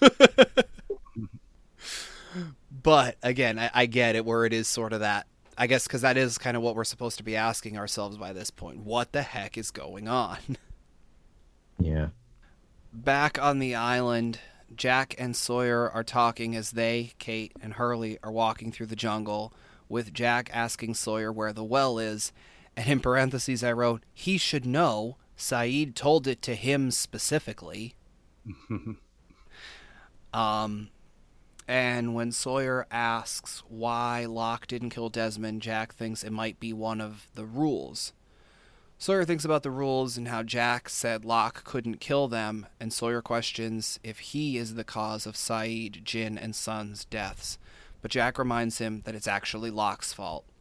And Hurley suddenly sees young Jacob, and Kate asks if he's okay. He claims he is, before he sees the boy once more, with the boy demanding the ashes that Hurley took from Ilana's things when she died. And the boy admits to being Jacob before taking the bag and running off. Hurley chases him before he comes upon adult Jacob sitting at a fire. They exchange greetings, with Hurley questioning where Jacob has been and mentioning that a kid ran past with the ashes. Jacob informs him that the ashes are in the fire, and when they burn, Hurley will never see Jacob again. Hurley's confused, but Jacob tells him to get the others and that they're, quote, very close to the end, unquote. Dun, dun, dun. That's a one foreshadowing. Thing, yeah. One thing for me every time I watch this scene, though, is like, I'm just thinking, ashes don't burn. They're already burnt. Yeah.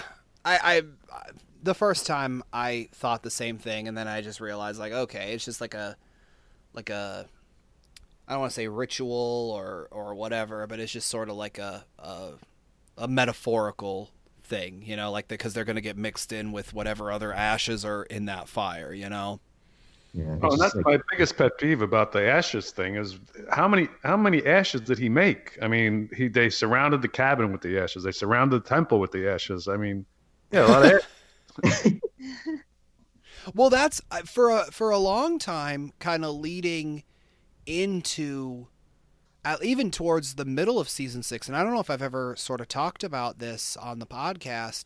I always thought that Jacob was, I don't want to say like a phoenix almost, but I always wondered if that was him. Maybe he, maybe he did, I, you know, phoenix is probably the best example, but maybe he did die multiple times, and like all the ashes, like you said, at the cabin and at the temple, and like Bram uses ashes and everything else.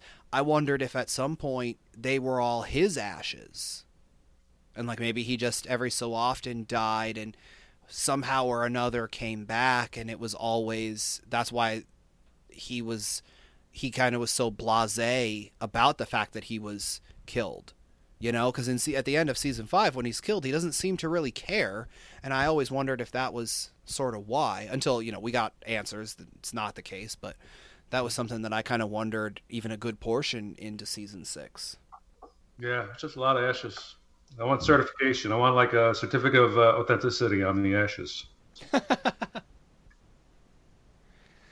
I believe this is also the only time we see the boy that's Jacob and the man that's Jacob, like both, other than across the sea, kind of on the island at the same time. Is that right? Sounds right. Yeah. Yeah. And of course it was said in a previous episode, I don't remember which one, but I think uh, Jorge talked about it in his podcast, the fact that while filming this episode, they went back and shot the insert scene of him specifically getting the ashes from Ilana's things just because it was referenced later in this episode. Yeah. Yeah, I remember you mentioned that in the, in the podcast for that. Uh, Everybody Loves Hugo. Oh, is that the one? Okay, yeah. Thank yeah. you for listening, Wayne. I love that episode. Um, with Locke, he steps onto the dock from the outrigger and sees the stuff from Widmore's boat. Meanwhile, Zoe rushes to Ben's house, telling Charles that they have to get going, but Widmore insists that there's no time and that Ben has a hidden room that they need to get to. but Ben comments that he isn't interested in hiding, claiming Locke will find him sooner or later, and he'd rather have it over with uh, sooner. Miles tells them both that he wants to survive, and he'll be running through the jungle. Ben then stops him before getting the walkie-talkies from Widmore and Zoe and giving one to Miles. Widmore tells Ben that Locke will kill him, and Ben, still uninterested in anything to do with Widmore, says, "Then I guess this is goodbye." Widmore and Zoe then go into the secret room before Ben invites Richard outside. Richard says all Locke wants is for Richard to join him, and doing that may give the rest of them a chance. Uh, Miles wishes them luck and leaves. And as Ben and Richard leave, the monster noises are heard before Richard is lifted up and thrown by the monster. Locke appears and has sarcastic small talk with Ben. I want to take a pause right here because a little bit of this uh, goes a little further. Um, why is Richard... This is part of why, and I've said, like I've talked about it before, I didn't necessarily like Richard kind of post-Abaterno because, much like we said, Jacob sort of loses his mystique after Across the Sea. I feel like early on in this season, Richard lost a lot of his mystique. Why is he suddenly so dumb that he thinks all he wants is for me to join him? If I join him, all of this will end. It just seems like a dumb thought to have for such a, a character that had like such a, a long like history of seeming to be the one with all of the knowledge and everything else. Yeah, I agree. He seemed to like have a little breakdown too in these last few episodes, uh, starting with yeah, Abaterno, where he had that that uh, silly giggle on the beach. And kind of went downhill from there. Yeah, it's like Richard is kind of like it's kind of like he, something is placing him back to like the moment that he first arrived on the island, and it's like his interactions with the Man in Black during that time or like all he remembers. Yeah, I don't know, it's just like I said, I I, I look I listen to him and I'm just like, you're dumb. Well, yeah, I mean, he did he did Richard pretty much did have a breakdown, like, you know, after well after it was like after Jacob died and Richard kind of decided like, oh, this means like my my entire life had no purpose. And so like, you know, he was just like kind of kind of distraught over that, and it's like, well, at this point, he, you know, he just it was just like something he totally didn't expect to happen, and it's like he doesn't know anymore. And so I think right. That's kind of where he is now. Yeah, and he's probably gotten to the point too where this this immortality thing ain't what it's cracked up to be. Well, so let me ask this. I mean, it's a question, you know, it'll probably be talked about more in the finale, but by this point, I know it's only a, a short period of time realistically between when uh, Jacob dies and when Jack and, you know, then uh, whatever, you know, he gets the protector of the island mantle gets passed. Do we think right now Richard is no longer immortal, or do we think it's not until like a new protector is named? Because nobody, like Miles point, I think it's Miles points out like his gray hair, but I mean it's a it's a really like meaningless question because it's all, like I said, in such a short period of time. But do we think kind of the moment Jacob died is when he started becoming mortal again, or the moment the mantle was passed that he started becoming mortal again? I think it's at that moment where the fire went out, where where Jack became the protector. Okay. Well, I mean, there's really no way to prove any of this. I think I just, I think I assumed it was when Jacob died. Yeah, same here. I mean, like, you know, like there's, it's there. I don't think there's necessarily a right or wrong answer. I'm just curious what you guys thought. I just happened to be, you know, when when Bill said the word immortal, I just went, oh yeah, I want. That's something that I never really thought about before. Like, when did his or immortality sort of end? It takes more than a day for a gray hair to grow. Sometimes it doesn't feel like it, let me tell you. um, all right, so Locke has his sarcastic small talk with Ben, and eventually he gets to why he's there. He wants Ben to kill some people. Ben questions why he would do that, and Locke says that once he leaves, Ben gets to be in charge of the island, and Ben agrees before confessing when asked that uh, Locke saw Widmore's outrigger, and Widmore happens to be in Ben's closet. And for as much as I'm just like, oh my goodness, Sideways Ben is like a nerd and whatever, I'm not, I mean, again, Ben, one of my absolute favorite characters, I didn't like this sort of regression for him either, you know, because like he he had some moments over the course of of you know time, like he apologized earlier this season. He, you know, he cried and, and begged to go with Locke because no one would have him. And Ilana forgives him, you know, kind of welcomes him into everything. And he's, you know, he's determined, I'm going to, you know, stop, you know, Locke from leaving. I'm going to blow up the plane and whatever. And then now, just because it's Widmore, and I get it. Like, I mean, I, I couldn't possibly imagine how that would feel and how I would feel with the whole hatred that he has for Widmore and everything that went down with Alex and whatever. But just because of Widmore, he just like flips on a dime again of like, you know what? Yeah, I will go with arguably the most evil thing in existence now, and I'll gladly kill people. And he goes right back to that selfish, I want the island sort of mindset. Yeah, but, but that was the mindset. And then Locke offered that golden idol of the island again. And he, he slipped back into old Ben. It's, it wasn't a new Ben. It was a, the old Ben. Um, and just the dangling of being in charge of the island again is just too strong. And I think that's what he took that, that hook, you know, hook, line, and sinker. Yeah, this is just like, you know, Man in Black's manipulation of Ben.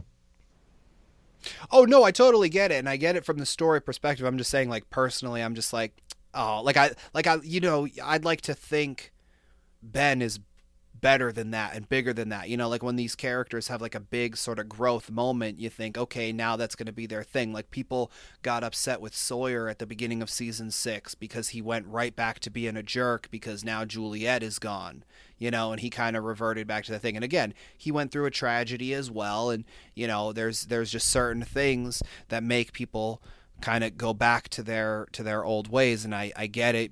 I think we're all sort of guilty of it in life, but you just like to think, oh, I thought they were better than this, and it turns out they're not because they're just human. Uh, so kind of kind of like Charlie being tempted by drugs again. Exactly. Yeah. Good, good one. Yeah. So in the flash sideways, Ben is going to his car, drops his keys, and Alex speaks to him before noticing his injuries and questioning why anyone would hurt Ben. He, uh, he's, quote, the nicest guy ever, unquote. Uh, and I crack up every time at that. Alex then offers that her mom will drive Ben home, but Ben insists on not being any trouble. But Alex says uh, that they'll help him and jokes that he only has one hand and he looks like Napoleon. He then agrees as Alex asks her mother about giving Doctor Linus a ride, and Danielle Rousseau says that uh, everything, uh, after everything Ben has done, the least she could do is give him a ride home. The two adults officially introduce themselves as Alex invites Ben over to dinner. Ben is unsure, but mother and daughter insist. And later at the Rousseau house, Alex is studying while the adults talk, and Ben asks about Alex's father, which, you know, he died when Alex was two. Danielle says that Alex is probably attached to Ben for that reason. He's given her help and attention, and he's the closest thing that she has to a father. He begins to well up as Danielle asks if he's okay, and he claims it's just the onions, and Danielle simply says that she'll put in less next time. And the very first time I was watching this, and I, I thought it was so strange, not only because it's the end, but because of everything that happened on the island, all I was thinking was, are these two going to get together? Yeah, well, I wouldn't be surprised, right? And that, that went sideways. I mean, you know, it's they're bo- technically they're both Alex's parents and, you know, whatever. Like, I get it. It's, you know, her, her adopted father, her real mother. But that was all I was thinking was, are they trying to set these two up as like a potential couple? Ew.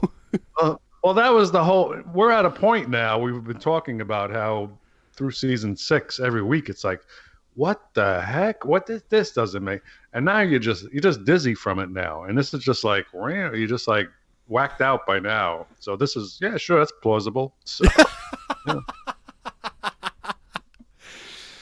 Uh, but I do I do agree with uh, with what you said earlier, Bill. That kind of by this point, it's I, I'm certain at least that Ben knows, and that's why he starts to tear up.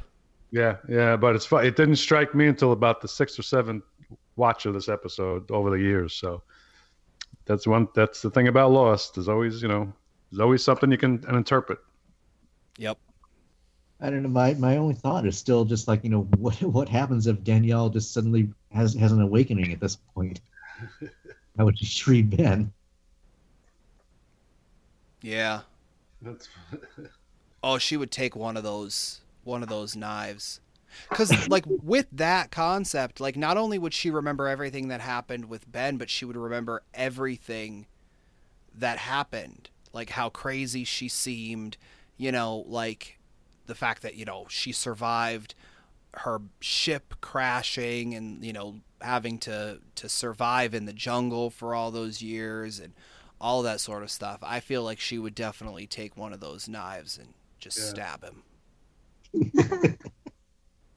I mean, am I wrong? Like, oh no, that, that's why this, the whole Flash Sideways concept is like she's not part of this Flash Sideways. I had said before maybe she'll go, you know, move on with Ben, but no, she's got a different Flash Sideways.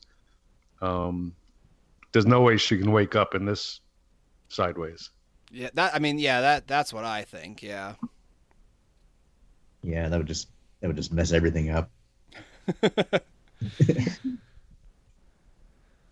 Uh, back on the island, Ben and Locke enter the house as Ben indicates where Widmore is, admitting that Zoe is armed. They go into the secret room after Ben specifically says that he wants to see what'll happen. And Locke sarcastically greets Charles and asks who Zoe is. But Widmore insists that she doesn't speak, so Locke grabs her, slits her throat, thus making pretty much every audience member cheer. uh, Widmore asks why, and Locke says Zoe is pointless because even the writers knew. Um, but Charles is the one that he needs to motivate, and he talks about how he's going to leave the island and kill Penny, but gives his word that he won't kill her if Charles tells him uh, what he'd like to know. Charles tells Locke that he brought Desmond back due to his ability to resist electromagnetism, and he was a last resort, but refuses to say any more in front of Ben. And Locke instructs Widmore to whisper it, which he does, but three shots are then fired by Ben into Charles, with Ben claiming, quote, he doesn't get to save his daughter. Uh, Locke then comments how Ben always amazes him, but luckily he already got the information he needed. And Ben is fine with this and implies that he's ready to kill more people. Charles turns on a dime here too. Like Charles says, and this uh, gives, you know, more to what Wayne was saying earlier, I think, about that he had his own uh, motives, right? Because if he truly believed in Jacob, believed in this concept of Desmond, believed in this, in this, the fact that, you know, uh, another one of the candidates would become the the next protector of the island, why would he so quickly turn and just admit everything to Locke? Or does this give more credence to that select group of people, and I've mentioned it before on the podcast, uh, the people who think that there's some sort of mystical thing, like when Dogen said earlier in the season, don't let him talk to you, you know, if he does, you've already, or, you know, he's already turned you to his side or whatever. So realistically, is that what happened? And by Locke actually speaking to Widmore, he now has some sort of like mystical hold over Widmore. I hope so, because I, I despise that moment where Widmore whispers in Locke's ear. I just, I hate the trope as it is when somebody whispers something and they, they kill that person. because you never know what they really said. Yeah. So, you know, who knows what Widmore said? You know, we'll never know. But I, I think so. I think Widmore, again, in this scene, does not, he's not acting like Widmore. He's kind of like on his knees almost. Yeah. I think Widmore just didn't didn't know like how things were going to go at this point. He wasn't expecting to, to encounter Locke. He wasn't expecting to have this conversation with Locke. He wasn't expecting, um, you know, he didn't know like what Ben's mind, you know, state of mind was going to be. Uh, he just came to the island with a mission, and, and you know, all he knows is like, you know, Locke is in the way. Um, and I'm guessing Jacob never told Widmore like um, what he was going to have to do about Locke, or, or I mean, Widmore's only responsibilities were like protect the candidates and bring Desmond to the island as a failsafe. I don't think it was Widmore. I don't think Jacob gave Widmore any instructions on how to deal with, with the Man in Black. Well, but he like Widmore knew enough to set up the pylons and whatever. Like he knew that he had to protect all of the candidates from the Man in Black. So the fact that he just so quickly turns and he's just like, well, Desmond was my last resort because he resists electromagnetism, and here was like, you know, whatever. Like, I just, I, I agree with, with what Bill said. Like, he just doesn't seem like himself. And I like to think on some level, whether, you know, and I know people don't agree with this, and I, I understand. Like, I, I do like to think that, you know, Man in Black might have some sort of mystical hold, because that would definitely explain a little bit of this, because if not, it's just, again, Widmore just didn't necessarily believe in the mission as much as he seemed to imply when he agreed to the mission. Yeah, or it could, yeah, it could have been that, could have been like, you know, he just wanted to get this conversation over with and get, get on with what he was doing. And part, you know, part of it was like, you know, his his you know his longtime rivalry against Ben, that might have, you know, been, you know, that might have affected his, his judgment in that moment. Yeah, I mean, I guess if if Ben can get kind of turned around so quickly on that promise of getting to rule the island, I guess Charles could just as quickly be turned around by, you know. The, I mean, he always referred to, to Ben as, you know, boy or that boy or whatever. He could just as easily just kind of revert back to the anger of that boy taking his spot and, you know, whatever. So he would kind of do and say whatever, I guess. Why was Widmore so angry with Zoe trying to talk to Locke? Was there something about the mystique of taking over her? He seemed to really like, hey, hey, hey, you can't talk to him. Like almost stopping her. Like for really, for what reason? What was the real reason? And yeah, because end- that's actually true. Yeah, because he like he just ended up telling him everything anyway. Yeah, but he had such an outburst of, whoa, whoa, whoa, you can't talk to him. Like something's gonna happen if she talks to him. That I mean, that could have been the flow of like how like. Widmore's thinking, like going into it, and he doesn't want to reveal anything to to Locke, and then you know, so he tells Zoe to keep quiet. Well, you know, and then Locke kills her, and it's like, okay, well, the only way I'm going to get out of this alive is if I try to cooperate with, you know, with this guy. Right. Okay. Elsewhere, it's night as Hurley, Sawyer, Kate, and Jack meet Jacob at the fire. Hurley starts to communicate, but is quickly informed that they can all see and hear Jacob. And Kate questions if Jacob wrote all their names on the wall, including their recently deceased friends, and if that's why those friends died. And Jacob apologizes, but Kate is uninterested. Jacob offers to tell them why they and their friends were chosen. He'll tell them how to protect the island, because when the fire burns out, one of them will have the job of protecting the island. All right, Wayne, first kind of major Kate moment of this episode, other than asking Hurley if he's okay. Was there a Kate fail that I missed? Um, not that I have pointed out. I mean, I, I think yeah, okay, so I'll admit, you know, Kate's reaction, I think, made sense at, at this point. You know, we know, like, you know, Kate, you know, Kate, you know, I mean, they're, they're all angry about the fact that, uh, you know, that their friends died over, over this thing. So, that, you know, they want to know, like, what, you know, what, what did they die for? Um, and, you know, okay, who, wait, who, wait, wait. Everybody listening right now needs to mark the day and time because Wayne just said something that Kate did makes sense. I never thought I'd actually hear that. We need to mark this down. It took almost the entire series for it to happen.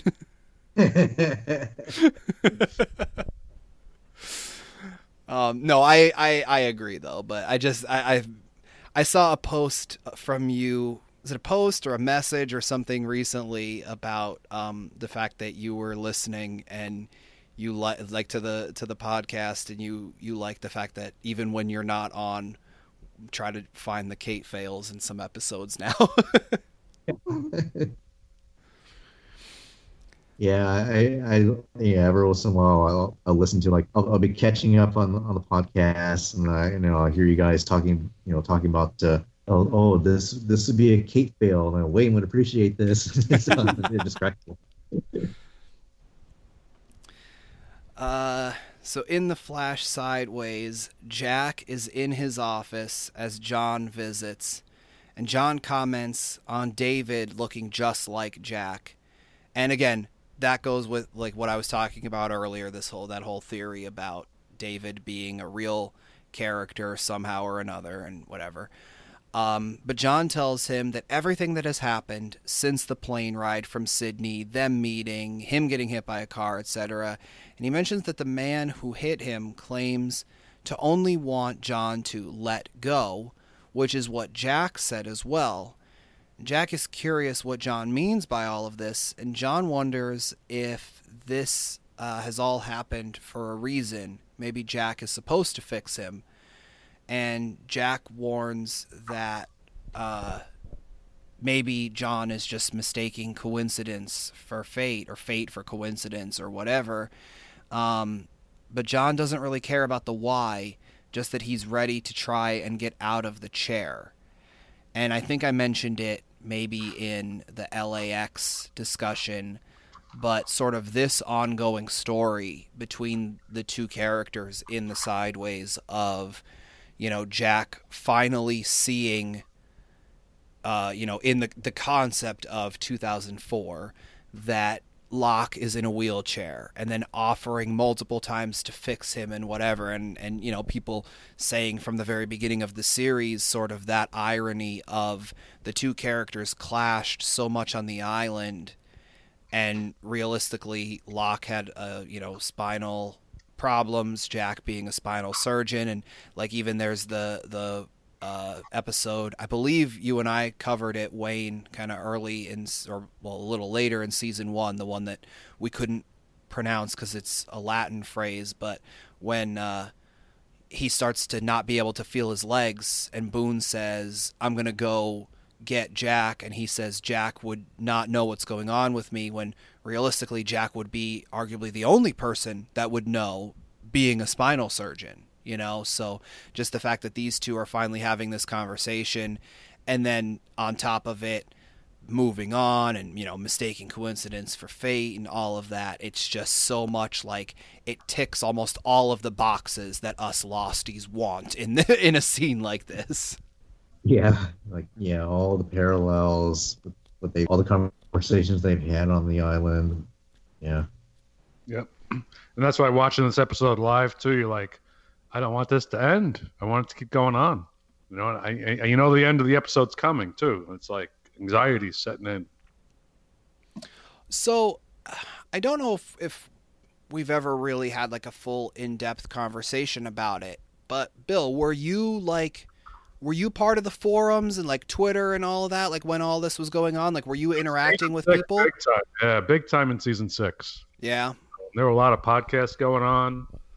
Probably about four or five real big podcasts that I listened to. Of course, Jay and Jack and um, uh, Mythos podcast with uh, Axel Foley was great. Um, Heath Solo did a great podcast. Um, who else? Oh, uh, Ana in Indiana did one called Jacob's Cabin. That was great. Uh, and I mean, a lot, obviously, you know, they were kind of reacting to everything sort of in real time, but I'm assuming they were pointing out a lot of this same stuff, right? Oh, yeah. It was total theories, total what's going on, total maybe it's this. And, you know, we had huge chat rooms with, you know, twenty-five, thirty, fifty people um, for every podcast. And uh, just it was great. I mean, that was the theories floating back and forth and, you know, every night. I mean, between this episode and the end, I think there were like three, it was like six hours a night, just constant Lost. It was great. See, that's one of the things that I kind of regret was that, like, I was on Twitter and I, I, I think I was maybe following like Joe at that point, but mm-hmm. I wasn't really like super into the fandom. Like I didn't really get into the fandom until arguably until the, the, maybe the first con was announced. Like I went on Lostpedia, so I knew people were obviously caring about this show a lot, but I never necessarily like got on to anything because pretty much because I, I got into the show so late, I was a little embarrassed. Like, oh, you know, I, even though I had watched the first four seasons a bunch of times, I got into it right before season five. So I was like, oh, I'm not as big a fan as these people because they've been watching since day one. And you know, I didn't whatever. even know about the forums and stuff until season six. I wish I knew. Yeah. I, that would have been, you know, involved earlier seasons three and four. Yeah, that's like I said, that's one of the things I kind of regret was that I wasn't more into the the fandom. I mean, I it kind of worked out, you know, because I got to I got to have the same experience as a lot of people that first time in Hawaii of just I don't really know anybody, you know, and then becoming friends with a lot of people that way. And then, you know, mm-hmm. I mean, realistically, ten years later, we're still speculating on a lot of stuff, which is, you know, as we said earlier, it's fantastic. And oh, I just even tonight we're talking about when did when did Ben wake up? Well, you know, it's still this top. You know, you can still converse about it. Yeah, I love it. Yeah. Uh. Yeah, I'm sorry. Just to go back, we had a conversation the other night with Jack and uh, Caleb about whether uh, son's boyfriend was murdered or whether he jumped. You know, and it was like. Legit, like, you know, one way or the other. Yeah, I believe. I digress. Sorry. no, no, no. I, I, I, I agree. I believe when, when I don't remember who even was on. I, I very rarely do I remember specific people that were on the episodes, and I, I apologize to anybody out there. Um, there's just little things like, you know, earlier. Uh, We mentioned the secreter room, and it just made me think like, oh, I remember talking about this with Wayne previously. Like there's little kind of bits like that where I'll go, oh, yeah, that was this person or that person that I discussed, you know, that with on the episode. But I I think when when we covered that one on here, I think uh, we talked about that kind of speculation of was he pushed? Was he, you know, did did uh, son's father hire somebody else or, you know, did he jump or whatever? Yeah. Yeah, yeah. But that's the beauty of Lost. All right, here we go. Big scene. Back on the island, Jacob tells our remaining candidates that he brought them to the island because of a mistake, and they call it the monster. Jacob says he made him that way, and ever since, the monster has been trying to kill Jacob.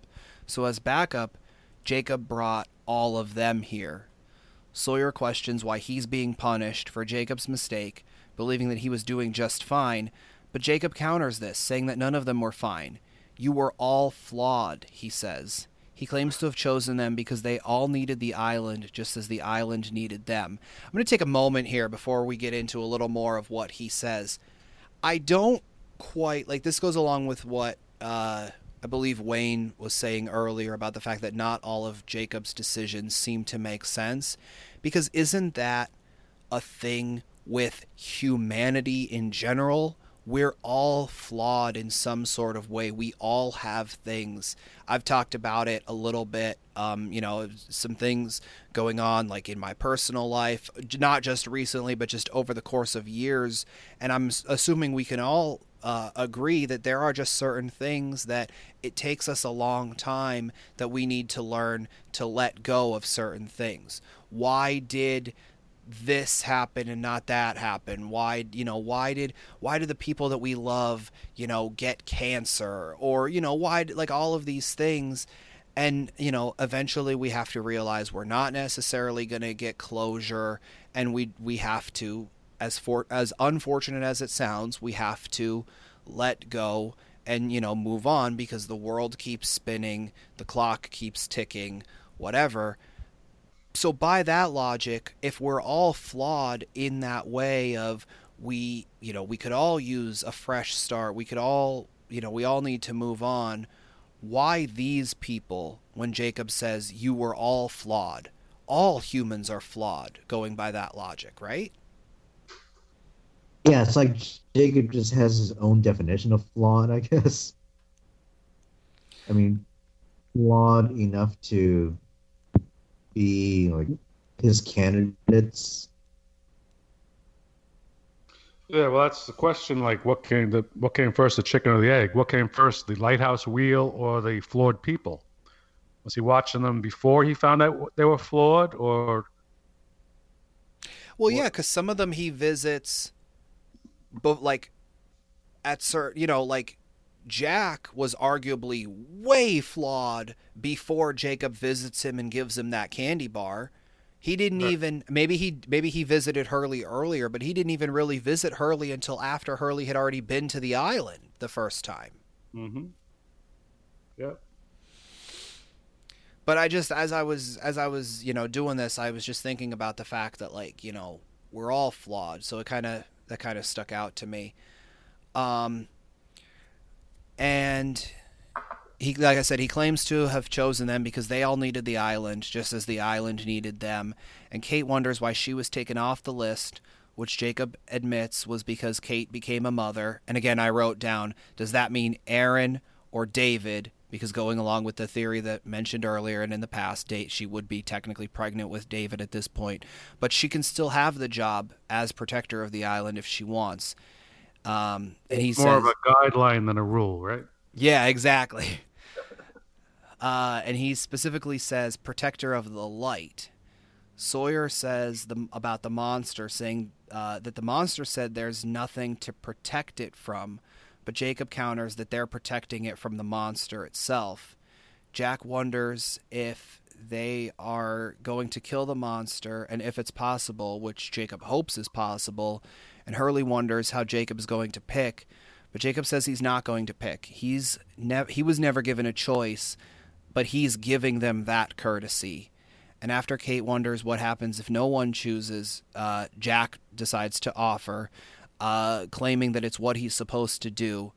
Jacob asks if Jack is asking or telling, but Jack is telling. He knows this now to be true. He knows now. I don't have this written. I was just wanted to say this in particular. He knows now that this is his purpose. And I've mentioned kind of, well, really over the course of the entire podcast, but really season five and season six. Season four, we see him incredibly broken in the flash uh, forwards. Season five, still post-island, we see him sort of starting to let go and realize, okay, he doesn't, he, he, he can't be in control. Like, he has that moment with Sawyer where he's just like, all right, Sawyer, what's going to happen? And Sawyer's like, I'm going to sit here and I'm going to read my book and I'm going to plan.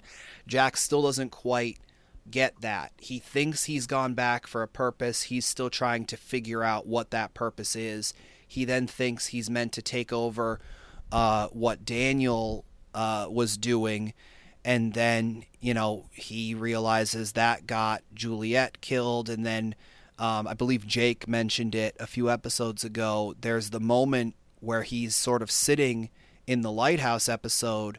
And like Jacob said, and, and or Jacob said, Jake said, and I, I agree that that may arguably be the moment where Jack truly decided I'm going to let go and I'm going to let whatever happens happen. And, you know, like he says to Hurley a few times, hey, you're the one in charge. You're the one who says that, you know, you're talking with Jacob, so I'm going to trust you and, you know, all of this stuff. And he does truly let go. And now upon hearing this, I don't think it's a matter of he's like with with Daniel's thing. He thought this is what I'm supposed to do, or he was just maybe looking for the next thing. I think now truly deep down, he's gone so many highs and so many lows. And I think upon hearing this, going along with what Locke told him a very long time ago about, you know, it, the island needs a protector and, you know, we're never, we're not supposed to leave. And, you know, seeing how he f- feels without the island, but still having a connection to it, you know, in, in the flash forwards and everything else, I think it all culminates sort of into this exact moment where now he's not hoping this is the next thing. He's not wondering if it's the next thing. He is one hundred percent certain this is it. This is what he was always meant to do. This was the goal. This was the reason he crashed on this island. This right here is it.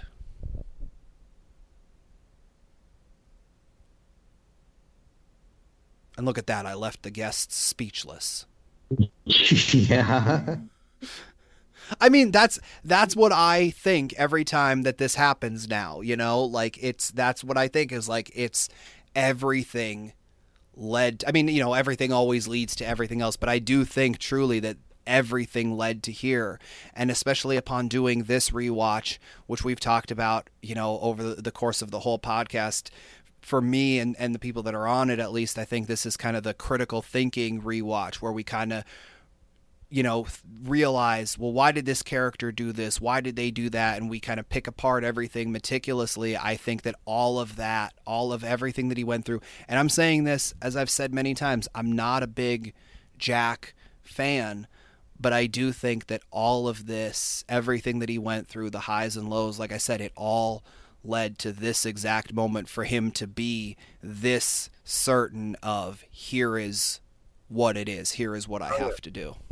I think I knew when he jumped off the boat in The Candidate. I said, no, that hits him, you know? Yeah.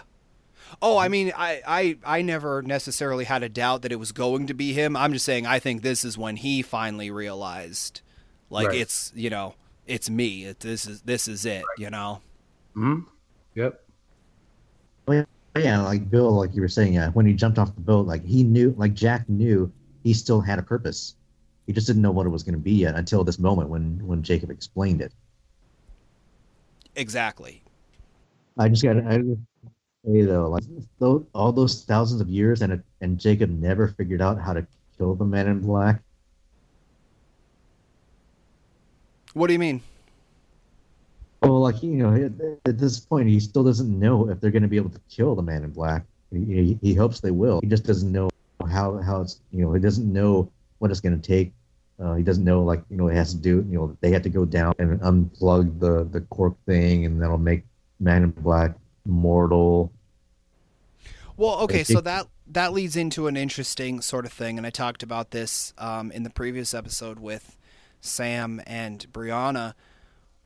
First of all, do you guys think that when uh, Jacob threw Man in Black down into the thing, do you think he was dead before he went into the light or not?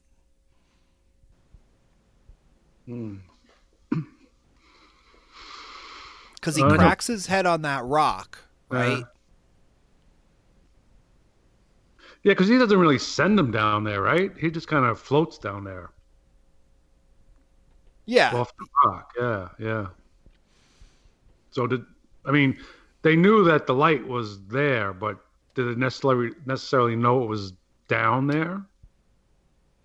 I believe some, I think it was Sam said it in in the thing that in the commentary to that episode, Damon and Carlton either say flat out or they hint that all of those carvings that we're going to see in the next episode were done after the Across the Sea episode. So somebody so, and like we see other dead bodies down there, you know, during the course of the end. So people have gone down there. It's just a matter of when did they die and how were they able to do whatever they were able to do. But, excuse me, what I was getting at more was if Jacob thinks that Man in Black was alive when he sent him down there, then maybe that's why he isn't quite sure of how to kill the the smoke monster or the Man in Black or whatever you want to call him, because he may think, well, if I go down there, then I'll die. Right. You know? But wasn't Mother uh, a little smoky herself? Or how did she kill that whole tribe? That, trust uh... me, that was a that was a question that we talked about. I mean, we never really, in that episode, and again, it was, you know, uh, three different people with three different perspectives, just like we're four different people with four different perspectives here, but we never necessarily quite landed on an answer. But let's let's discuss that very briefly. What do you guys think? Go ahead, Wayne.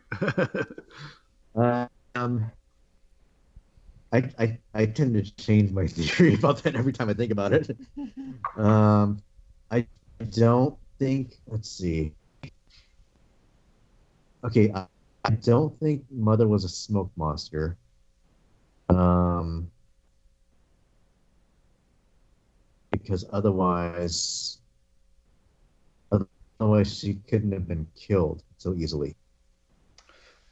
And I think the the reason she was able to kill all those people in the village was just I think she just I think she had powers that were that were never actually like explicitly stated that the protector of the island has. So, so I think in you know if we go if we go with this theory, Jacob also has the same powers. Like he could, Jacob could kill everyone on the island if he really wanted to. And so I think that's that's just kind of powers that come with being protector of the island. So that's how that's how Mother was able to kill all those people. I don't disagree with that part. The part I will counter with that is, if she was a smoke monster, she wouldn't necessarily be able to be killed. That's what, you, or killed as easily, right? That's what you said. But Jacob is the protector, and he was easily killed by a mort, by a, yeah, by a mortal person, meaning Ben.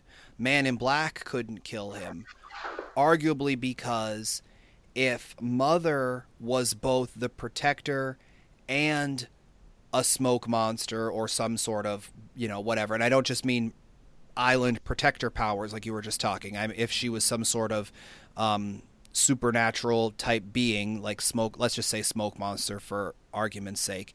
If she was both, then she would have the properties of both of them, or some properties of one and some properties of the other, meaning from the Jacob half of things, she would be able to be killed by a mortal person, which would be Man in Black, but she would also have the powers of the smoke monster, because by that by that argument, Man in Black and Jacob are two halves of a whole, whereas Mother was that whole being. Right, but in order to kill Man in Black, you have to stab him first without letting him speak with the knife, right? Is that how it goes with Saeed? And that's and what they say. I don't think that's the case. Well, how did, how did Mother get killed? She got killed without her being able to speak by uh, M I B Junior So, I mean, I just, I just think it was just a matter of, because, like, I think it was just kind of like Jacob, right? Like Jacob, in theory, can't throw himself off a cliff, mm-hmm. right? He has to be right. killed. I think, I mean, I, I like what you're saying. I never thought about it from that perspective. I think it was just a matter of she could be, like, she lived forever until someone killed her. And it just so right. happened that Man in Black got the drop on her and killed her. I never, I right. up until without this very moment. Speak, without her being able to speak, which by the rules. Yeah. Oh, I um, never thought about that until this very moment I, when you just said yeah. it. I like it, but. Yeah. I mean, that's assuming that Dogen was even right. I mean, we, we don't know. Like, you know, he could have been conned himself. True. Yeah. That's because that's what I always thought. I always thought it was just them, because with with regards to that, with Dogen, Dogen didn't care. If, I, I think from Dogen's point of view with Saeed, if he, I, like either way, sort of the monster was going to kill him anyway, right? So if he stabbed him, if he stabbed Locke, that would give a reason for him to die. And if not, then it was, he's no longer a candidate. The monster could just kill him anyway. This would just be like a legitimate reason. Dogen didn't send him off to his death. He did something to cause the death, sort of thing. Okay. So going back, circling back, how did that whole village get wiped out? Was that Jacob's doing it? Was that mother? I, yeah. Help. I, I don't, like I said, I don't know. I think it's, I mean, I could agree with what Wayne personally, and you know, we could discuss it. I, I, I think that I agree with what Wayne said, or I could agree with what Wayne said with the protector might just have powers. Mm-hmm. Cause like when Jacob and, and Richard fight on the beach, Jacob has some strength. And we know in real life, like Mark Pellegrino knows like karate or kung fu or something, you know? So like that could have just been, and, you know, the fact that Richard was weak and whatever, that could have easily just been that. But it also could have just been he has power, just as, you know, island protector superpowers. But I could also understand where some people think that Mother had not just powers because she's the protector, but because she had a little something on the on the smoky side, as you said before, Bill. Yep, right. So what do you think, uh, well, that's another, we'll have a conversation later about, I mean, they talk about a reboot for the series. Could we see more backstories? Could we see, like, they're not going to do a total um, reboot where it's the same characters, you know, played by different actors. But could they explain more about what, could they go further back than Mother? Could it be more about Dharmaville? I wouldn't be interested. In anything? I've always said, um, I'm a I'm a fan of the, well, it's, they called it a reimagining of mm-hmm. Battlestar Galactica, right? Mm-hmm. They took they took you know the character names and some of the, the basic stories from the nineteen seventies show, and updated it. A lot of the story is different. It's most of it's just character names and a few things like they have, you know, they use a lot of like the Greek and Roman gods and things like that, as opposed to a singular god and things like that. I would be more interested in something like that kind mm-hmm. of a, a, whether they use the characters of Jack and Kate and Sawyer or whatever, no, but I don't want to see that. Yeah. But I would, I would just be more interested in, basically saying the original Lost stands on its own mm-hmm. and this new one has absolutely nothing to do with it. Right. Whether it's, I mean, character names aside, just like, I don't want it to be, I don't want it to be about Aaron and Jiyeon and Walt and all oh. that. Like people say they want that. Some people say they want, you know, the, the, you know, Dharma years or the missing three years that, you know, Sawyer and his team spent with Dharma, or they want to know like history of the, you know, who built like the statue and the, you know, carved all the things in the island. I personally, I don't want any of that stuff, because for me, I kind of like the whole thing of we didn't get some of those answers. We get to speculate. We get to sort of fill that in on mm-hmm. our own. If it were me, I would just want a complete, like I said, character names. I, I can understand if they needed to use the character names for whatever reason, but I would just want a just complete reboot, literally just plane crashes on a mysterious island. Maybe there's a smoke monster and, you know, whatever. They could, they could find a hatch. They could, like all of the same stuff. They could go through pretty much all the same stuff. I'd be fine with it. And maybe use like, Um, you know, in ten years or whatever, if they, if, you know, say if they did it within a few years, maybe have um, um, Michael Emerson be a Charles Widmore type character. Cause I think that would be sort of funny, you know, well, just like I, a, Yeah, I would see it. My dream is to see that. See, but I would I would want to go back, because the question in that season, that episode was, or was it Abaterna, where it was like one question leads to another question. And I want to go that way. I want to go back. I want to see, because I don't think there was only one smoke monster. So, I mean, there had to be more than one. And I would like to go back. I would like to see where the statue was built. I'd like to see when the Egyptians were there. And then you could have the flash forwards to an old Ben, maybe, you know.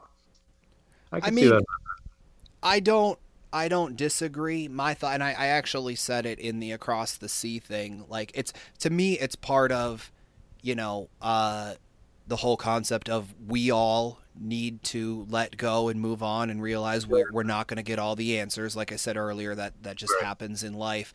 But I, I always think of it, and I compared it.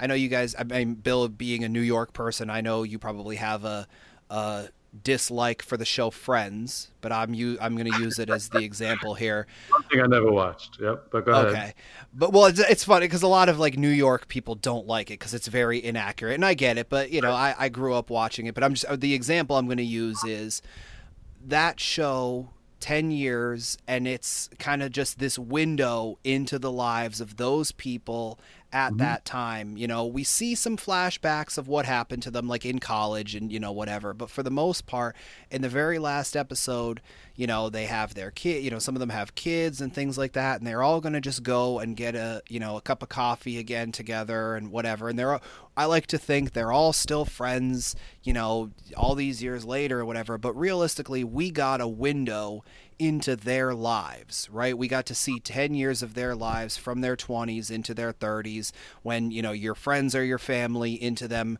kind of developing their own families.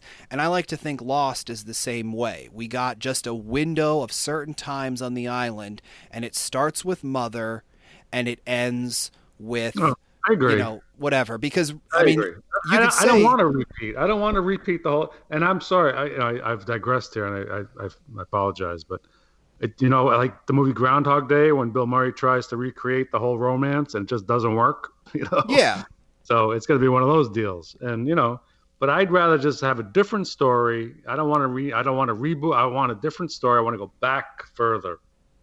Well, see, my only issue with going back, like you said, with, you know, uh, because uh, Mother says, you know, uh, every every answer will just lead to another question. Right. How far back do you go? Do you go back to... What, I mean, you know, taking our own personal religious beliefs out of all of this. I'm just going to use this as an example. Do you go back to the Big Bang? Do you go back to, you know, whether it's evolution or, you know, God or whatever, creating all the things? Like, how far back do you go? Because realistically, like I said, I think that was the kind of the writers telling us, this is the best you're going to get. Mm-hmm. Right. When you say beginning, you mean beginning. Yeah, exactly. Yeah, that's going way back. You know, and that's, and I mean, yeah. But that, that line is, is true. Like how, I mean, I, like I said, there are certain things, and I don't just mean the outrigger scene or anything like that, but like there are certain things that I would like to know, you know, like kind of what happened in those three years while Sawyer and his team were in Dharma. I wouldn't mind knowing where, you know, who built the statue, when did Jacob live there, did he ever really live in the cabin, you know, all of that sort of stuff. But I personally, I think it's more fun to have the conversations with you guys as opposed to getting answers, especially answers that aren't actually from Damon and Carlton. And yeah. They just don't live up, because like for me, that's one of the reasons I didn't end up liking Abaterno, was because I kind of built it up in my own mind and didn't necessarily like what the reality was.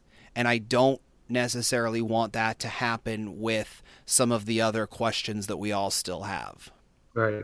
And it'll, it'll take three things to be successful. It'll take the two things that are, are, you know, static, if you would say, is Giacchino. Number two would be location. Has to be Hawaii. Has to be the same scenery. And three is the dynamic part, where what what's the story, you know? Yeah. And that'll that'll decide whether it's successful or not. But the like first I said, two, you need, you need the first two. like I said, to me, that's why I'd much rather it just because if it was, like I said, if it was a sequel with, you know, their kids or just a new group of people and, you know, maybe Hurley is the protector, I'd, yeah. I don't necessarily want that because that's continuing Damon and Carlton's story, which I don't necessarily want. If it was a reboot where I can still have Lost and it completely exists exactly the way I remembered it from beginning, middle, and end, that's fine. And then this other thing sort of exists. And if I want, if I like it, fine. If not, I can just pretend it doesn't exist. That's what I think most Lost fans want. They want the first two, which is soundtrack and location. And then if you can, if you can make the third work, it's a, it's, it's a hit. Yeah. I mean, we'll see. It's, I mean, both what Damon and Carlton have both said it's probably going to happen because of Disney, but. But would Giacchino do it? I, I don't know about that. I mean, he's way beyond that now. I don't think he would do it.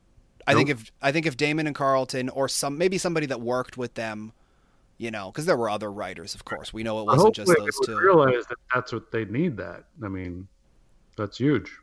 Yeah. That live that that live orchestra, no, not live orchestra, but the orchestra. Yeah. All right, where were we here? I, I digress. um, okay. Moments later, Jacob leads Jack and the rest of them actually to a stream, and Jack and Jacob are more alone. Sawyer jokes about Jack having already had a god complex, and Hurley jokes that he's just glad it isn't him. And, of course, in hindsight, we all laugh at that, too. Yeah. Jacob asks Jack if he remembers the bamboo where he awoke the, uh, when he first got there. Jack does. Jacob says that not far from there is the heart of the island where the monster is trying to go. And Jack counters that nothing is there, but Jacob assures him that it's there and now he'll be able to find it.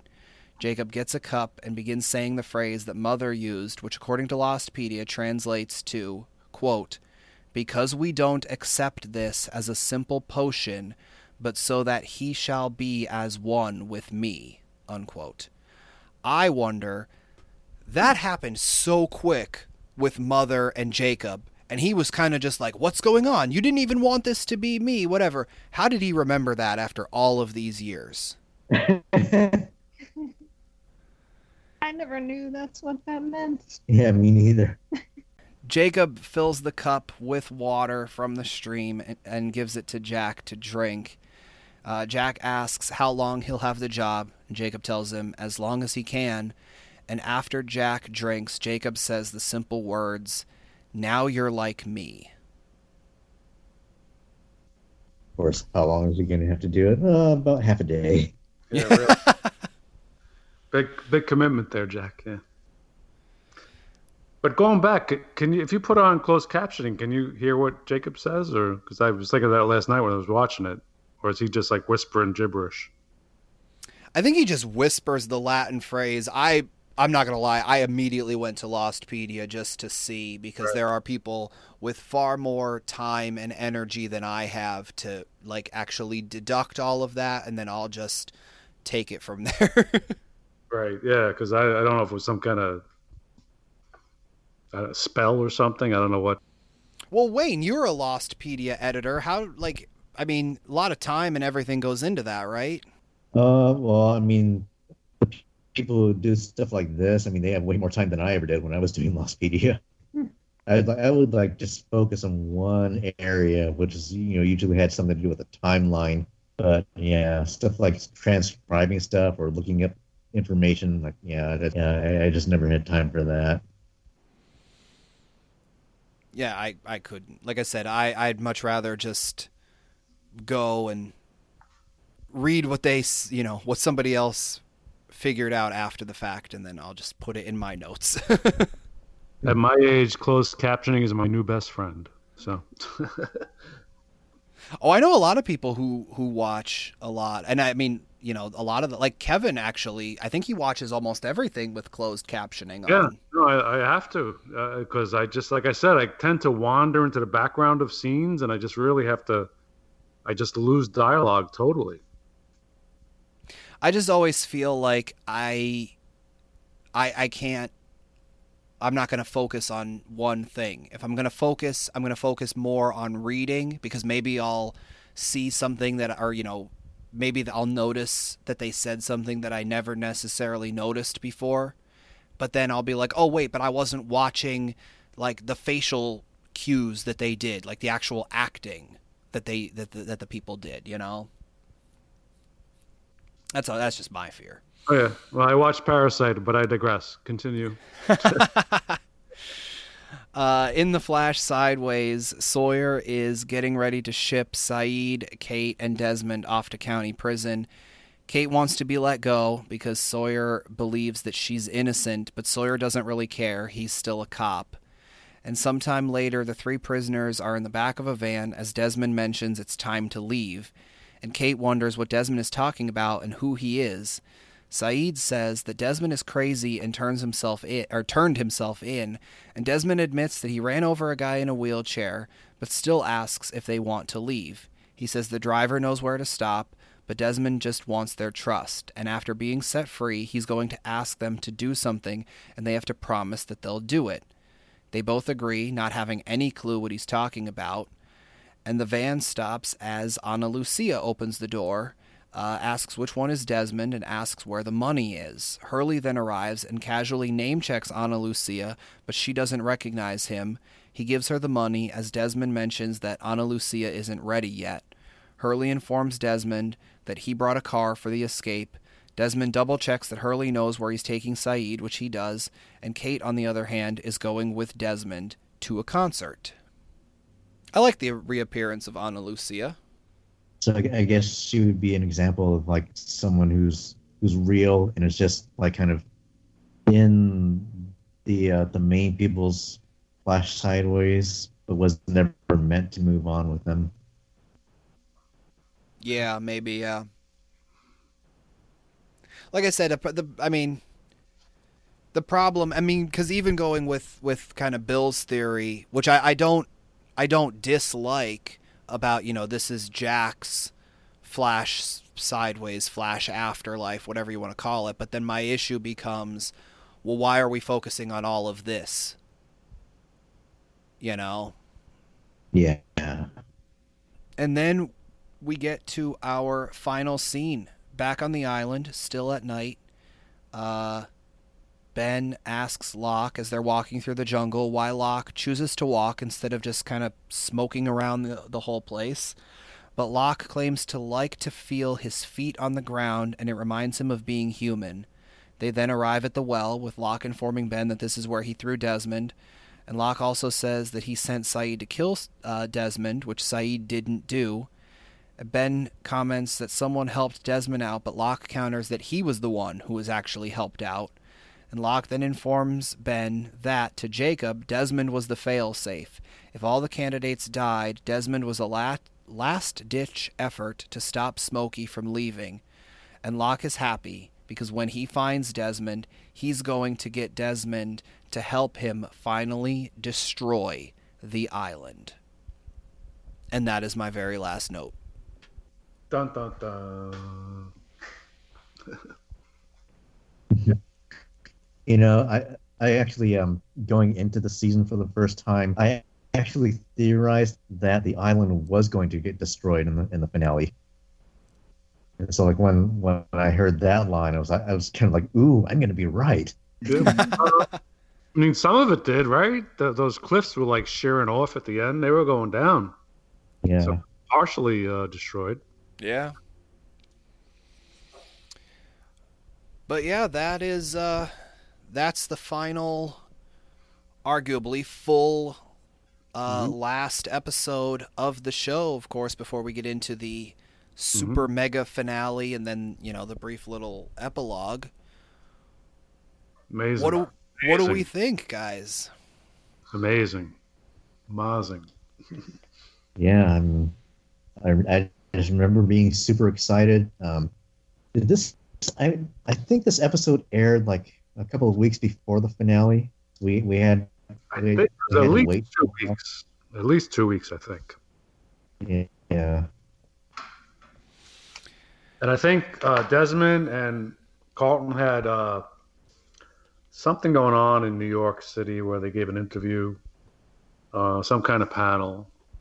There was just so much going on. I mean, like it was every day, like I said, with the podcast, and um, they had some stuff coming out. It was just amazing. Amazing period. Yeah. So that um, interview with Damon and Carlton happened when I was on a work trip. They showed it in the theater live that night, and, that's, that's and it was the night we were supposed yep. to, yeah, it's the night we were supposed to do our social thing for the conference I was going to, and I um, totally snuck out through the lobby past those people to the theater. Nice, playing so hooky, nice. Damon Carlton thing instead. It was great. Nice. Yeah, it was a lot, a lot of excitement. Uh, good times. See, like I said, for me, um, especially with what I was doing with season six at the time, because I was, um, I was mostly going. Uh, my one cousin lives up the the road from well where I was living at the time, and I would go up to her house because I didn't really have. Uh, I couldn't really get the, the channel in my apartment that I had at the time, so I was going up there and, and watching it, and she enjoyed the show, not nearly as much as I did, but, you know, her and her fiancé were watching, and, you know, some of their kids were watching as well, and, you know, we knew we were going to be planning a big, I say finale party, it was really just all of us, and, like, we got some food, but um, what I was doing a lot was uh, I would watch maybe two or three episodes right be- that happened right before this. So like I would have probably watched, you know, Across the Sea right before this one. And, you know, then uh, the day of the finale, I might have watched the last like three or four leading up to this. And like I said, sort of at the beginning of this, to me, this episode always just in my mind just bleeds right into the finale, mostly because there is, like like Bill just said, that dun-dun-dun moment where I just want to just get right to the finale as the, the very next thing. You know what I mean? Like, I don't I don't want to wait, like, a week or two weeks or whatever. You know, it's like, let me get to it. What happens? Well, you know, funny thing is, like, I just now remembered, like, after this episode, like, cause, you know, because there was so much happening in this, in just this one episode, I think it wasn't until the next day that I thought, like, wait a second, does this mean Richard's dead? So, you know, we saw the smoke monster just kind of shove him into the jungle, and we never saw him again. Yeah. Well, that's, I mean, uh, you know, uh, people thought for a little bit that Richard and Ben and Miles were um, just going to be gone. Uh I don't remember if it was, I don't remember who it was, but somebody said about the fact that, you know, they were just... They were named or not named in the list of candidates, and then those three in particular sort of just went off on their own, and so it was just like, okay, well, they're clearly not going to make it to the end because they're not, you know, deemed as important as Jack and Kate and Sawyer and Hurley, you know? Yeah, I remember thinking that too. But yeah, and like the last, the last we saw Miles in this episode, like, you know, he just he just kind of ran off. He was like, I good luck with that. And then, you know, we were like wondering, you know, where's he running off to? Is he going to survive? Um, I actually, I mean, Miles, I mean, of all the characters in, in this, like Miles is probably one that I, I could personally relate to the most. Cause it's like, yeah, if I, if I was like actually a character on the island, I, I wouldn't want to have anything to do with any of this, you know, any of this, like, you know, Ben Widmore, Jacob, Man in Black, and, you know, I would just want to do whatever I can to survive. So that, you know, I can totally understand Miles' mindset. And you'd, you'd have the best lines too. So. Yeah. Well, see, it's funny because like I, I mentioned this a few episodes ago, the fact that like Sawyer is constantly just like, I want to leave, I want to leave, I want to leave. And I said, I find it interesting because on one hand, he didn't have, you know, like, you know, Jack and Kate and Hurley and all of them went back to the island, and Sawyer is mad because he's like, why would you come back here? He's like, you basically, you know, you, you got to leave. You got to do the thing that we all wanted to do. Why on earth would you come back here? And that's, I think, uh, really a big motivation for him for why he wants to leave is because he's never had that opportunity. But it's like, I don't think he realizes they all came back. Like, clearly whatever was out there in the real world wasn't necessarily working. And you would think for him, he has spent more time on the island than all of them because he had those three years in Dharma. He's literally traveled through time. He has seen a lot of how special this island is. So it kind of it kind of makes me chuckle, like, that he doesn't, or that, you know, he's so adamant about leaving. And Miles, in a similar sense, where, like, I get, you know, he want, like, Miles wants to survive. I totally understand that. But Miles, like you just said, Wayne, is kind of like, I don't want to get mixed up in any of this. And I, I sometimes question, like, why? He's seen how great and powerful and magnificent some of these things are. Why doesn't he just kind of give in to it after a certain point? Well, just because, like, it, it just comes with a huge price, and, you know, I mean, from, from his point of view, it was like, you know, in order to, you know, to get, you know, to, you know, to get, you know, to immerse himself in everything the island has to offer.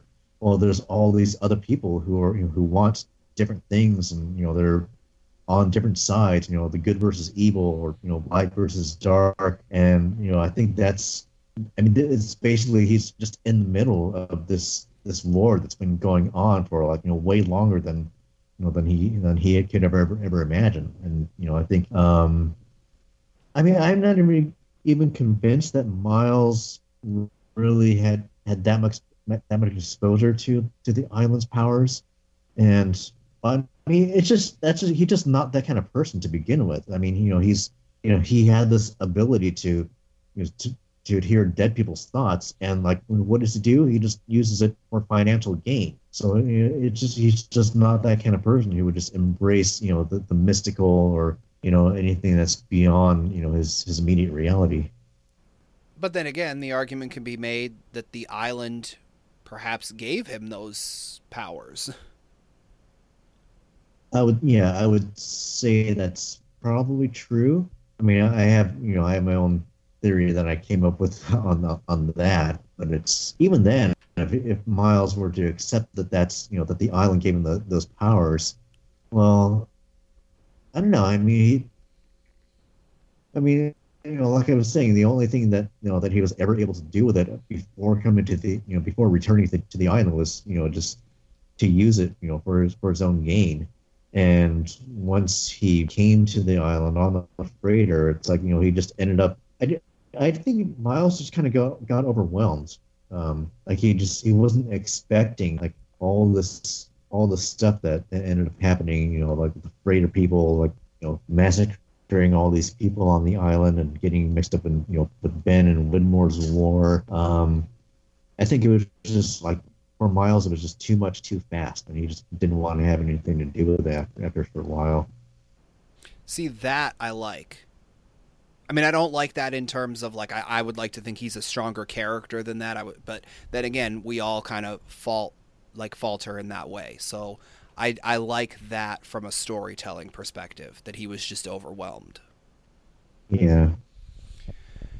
And speaking of being overwhelmed, we talked about quite a lot in this episode. We were, uh, we, you know, we covered stuff from episodes past and, you know, got into some stuff that's going to happen in the end. But do we have anything else right now in regards to what they died for? No. Just one minor little comment uh, about uh, Jacob, um, about the, the conversation around the campfire. Um, about Jacob saying, like, you know, I, br- I brought you here. I didn't, I didn't pluck any of you out, out of a happy existence. Um, you were you were all alone. And, you know, that kind of got me thinking, well, oh, that explains why so many single people survived the crash, because they didn't have anybody else in the real world. There you go. That's funny. Uh, but if we don't have anything else, do we? Uh, do you guys want to let them know where they can reach you all across the internet? Because again, we talked about a lot. If they want to talk theories with you, debate with you, congratulate you guys because they have the same thought, where can they reach you guys all across the internet? Oh, I'm uh, Bill Kahver on Twitter. It's K A H V A, phonetically speaking. And uh, just uh, regular Bill Kahver on Facebook and Instagram. Uh, on Twitter, um, I'm at Celebok, C E L E B O K, um, and, uh, also known as Lost Wayne, a k a. The Guy. I've also got a Facebook page called Lost Wayne, a k a. The Guy, so you can just search for that. Um, I have a YouTube channel that's not that's not so much Lost related. Uh, I just talk about other stuff like uh, my personality types, but that's also um, uh, the same alias, Celebok, C E L E B O K. Um, and uh, yeah, I'm... Uh, don't, don't search for me on Instagram. That's like a that's that's like a, a hacked account. So I'm Missus Celebok on Twitter. I hardly get on there, but who knows? Maybe if you send me a tweet, I will log in and read it. I liked when you changed your name to that, by the way. That's awesome. For more on me, your voice of choice, check me out on Twitter and Instagram at J P G R B. You can follow my second Instagram at J P C S dot pics. I use it to post pictures and daily things going on in my life, mostly food. A lot of food going on there. Uh, for more on all of us, you can check out Clock Shelves on Facebook, Twitter, and Instagram, all at Clock Shelves. That's C L O C K S H E L V E S. For archives of this podcast and all our other podcasts, they are available on Apple Podcasts and Spotify. Please leave a review and some star ratings. We love that sort of thing around here. You probably got this early on Patreon. We have different tiers over there with different things to unlock at each tier. That's where you can go throw some dough if you choose to do so. And if you've missed any of the stuff I said here, all information and links can easily be found on clock shelves dot com. That's the hub for everything. clock shelves dot com. That's C L O C K S H E L V E S dot C O M. But uh, until the next time, until the the final episode, the end, wow. I will, uh, yeah, I will end this one with the traditional thank you, namaste, and good luck. Namaste. Namaste. Namaste.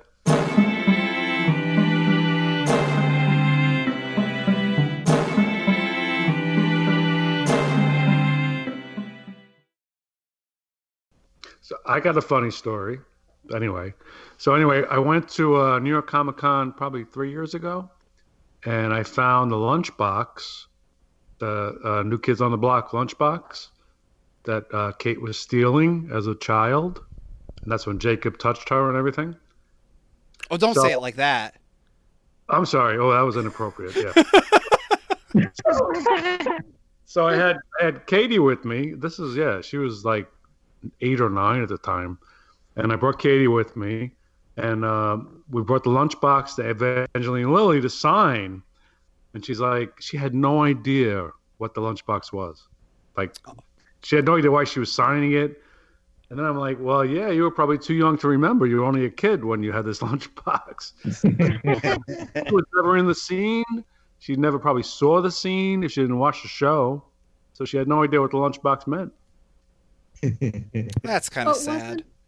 Yeah. Used for their um, time capsule. Exactly. The, the she yeah she stole it from you know the store, and that's when Jacob you know yeah. met her for the first time. But she had no idea why I was asking to sign this lunchbox. Well, no, but actually, but no, Tracy's right, because in the in the present with adult Tom and adult Kate, they. So Evangeline Lilly did have a scene with the lunchbox, but it's just sad that she doesn't remember. No, you know. yeah, no. Yeah, did you no, explain I, it to her? I did. I said, you were probably too young to remember because you're only about eight or nine when, you know.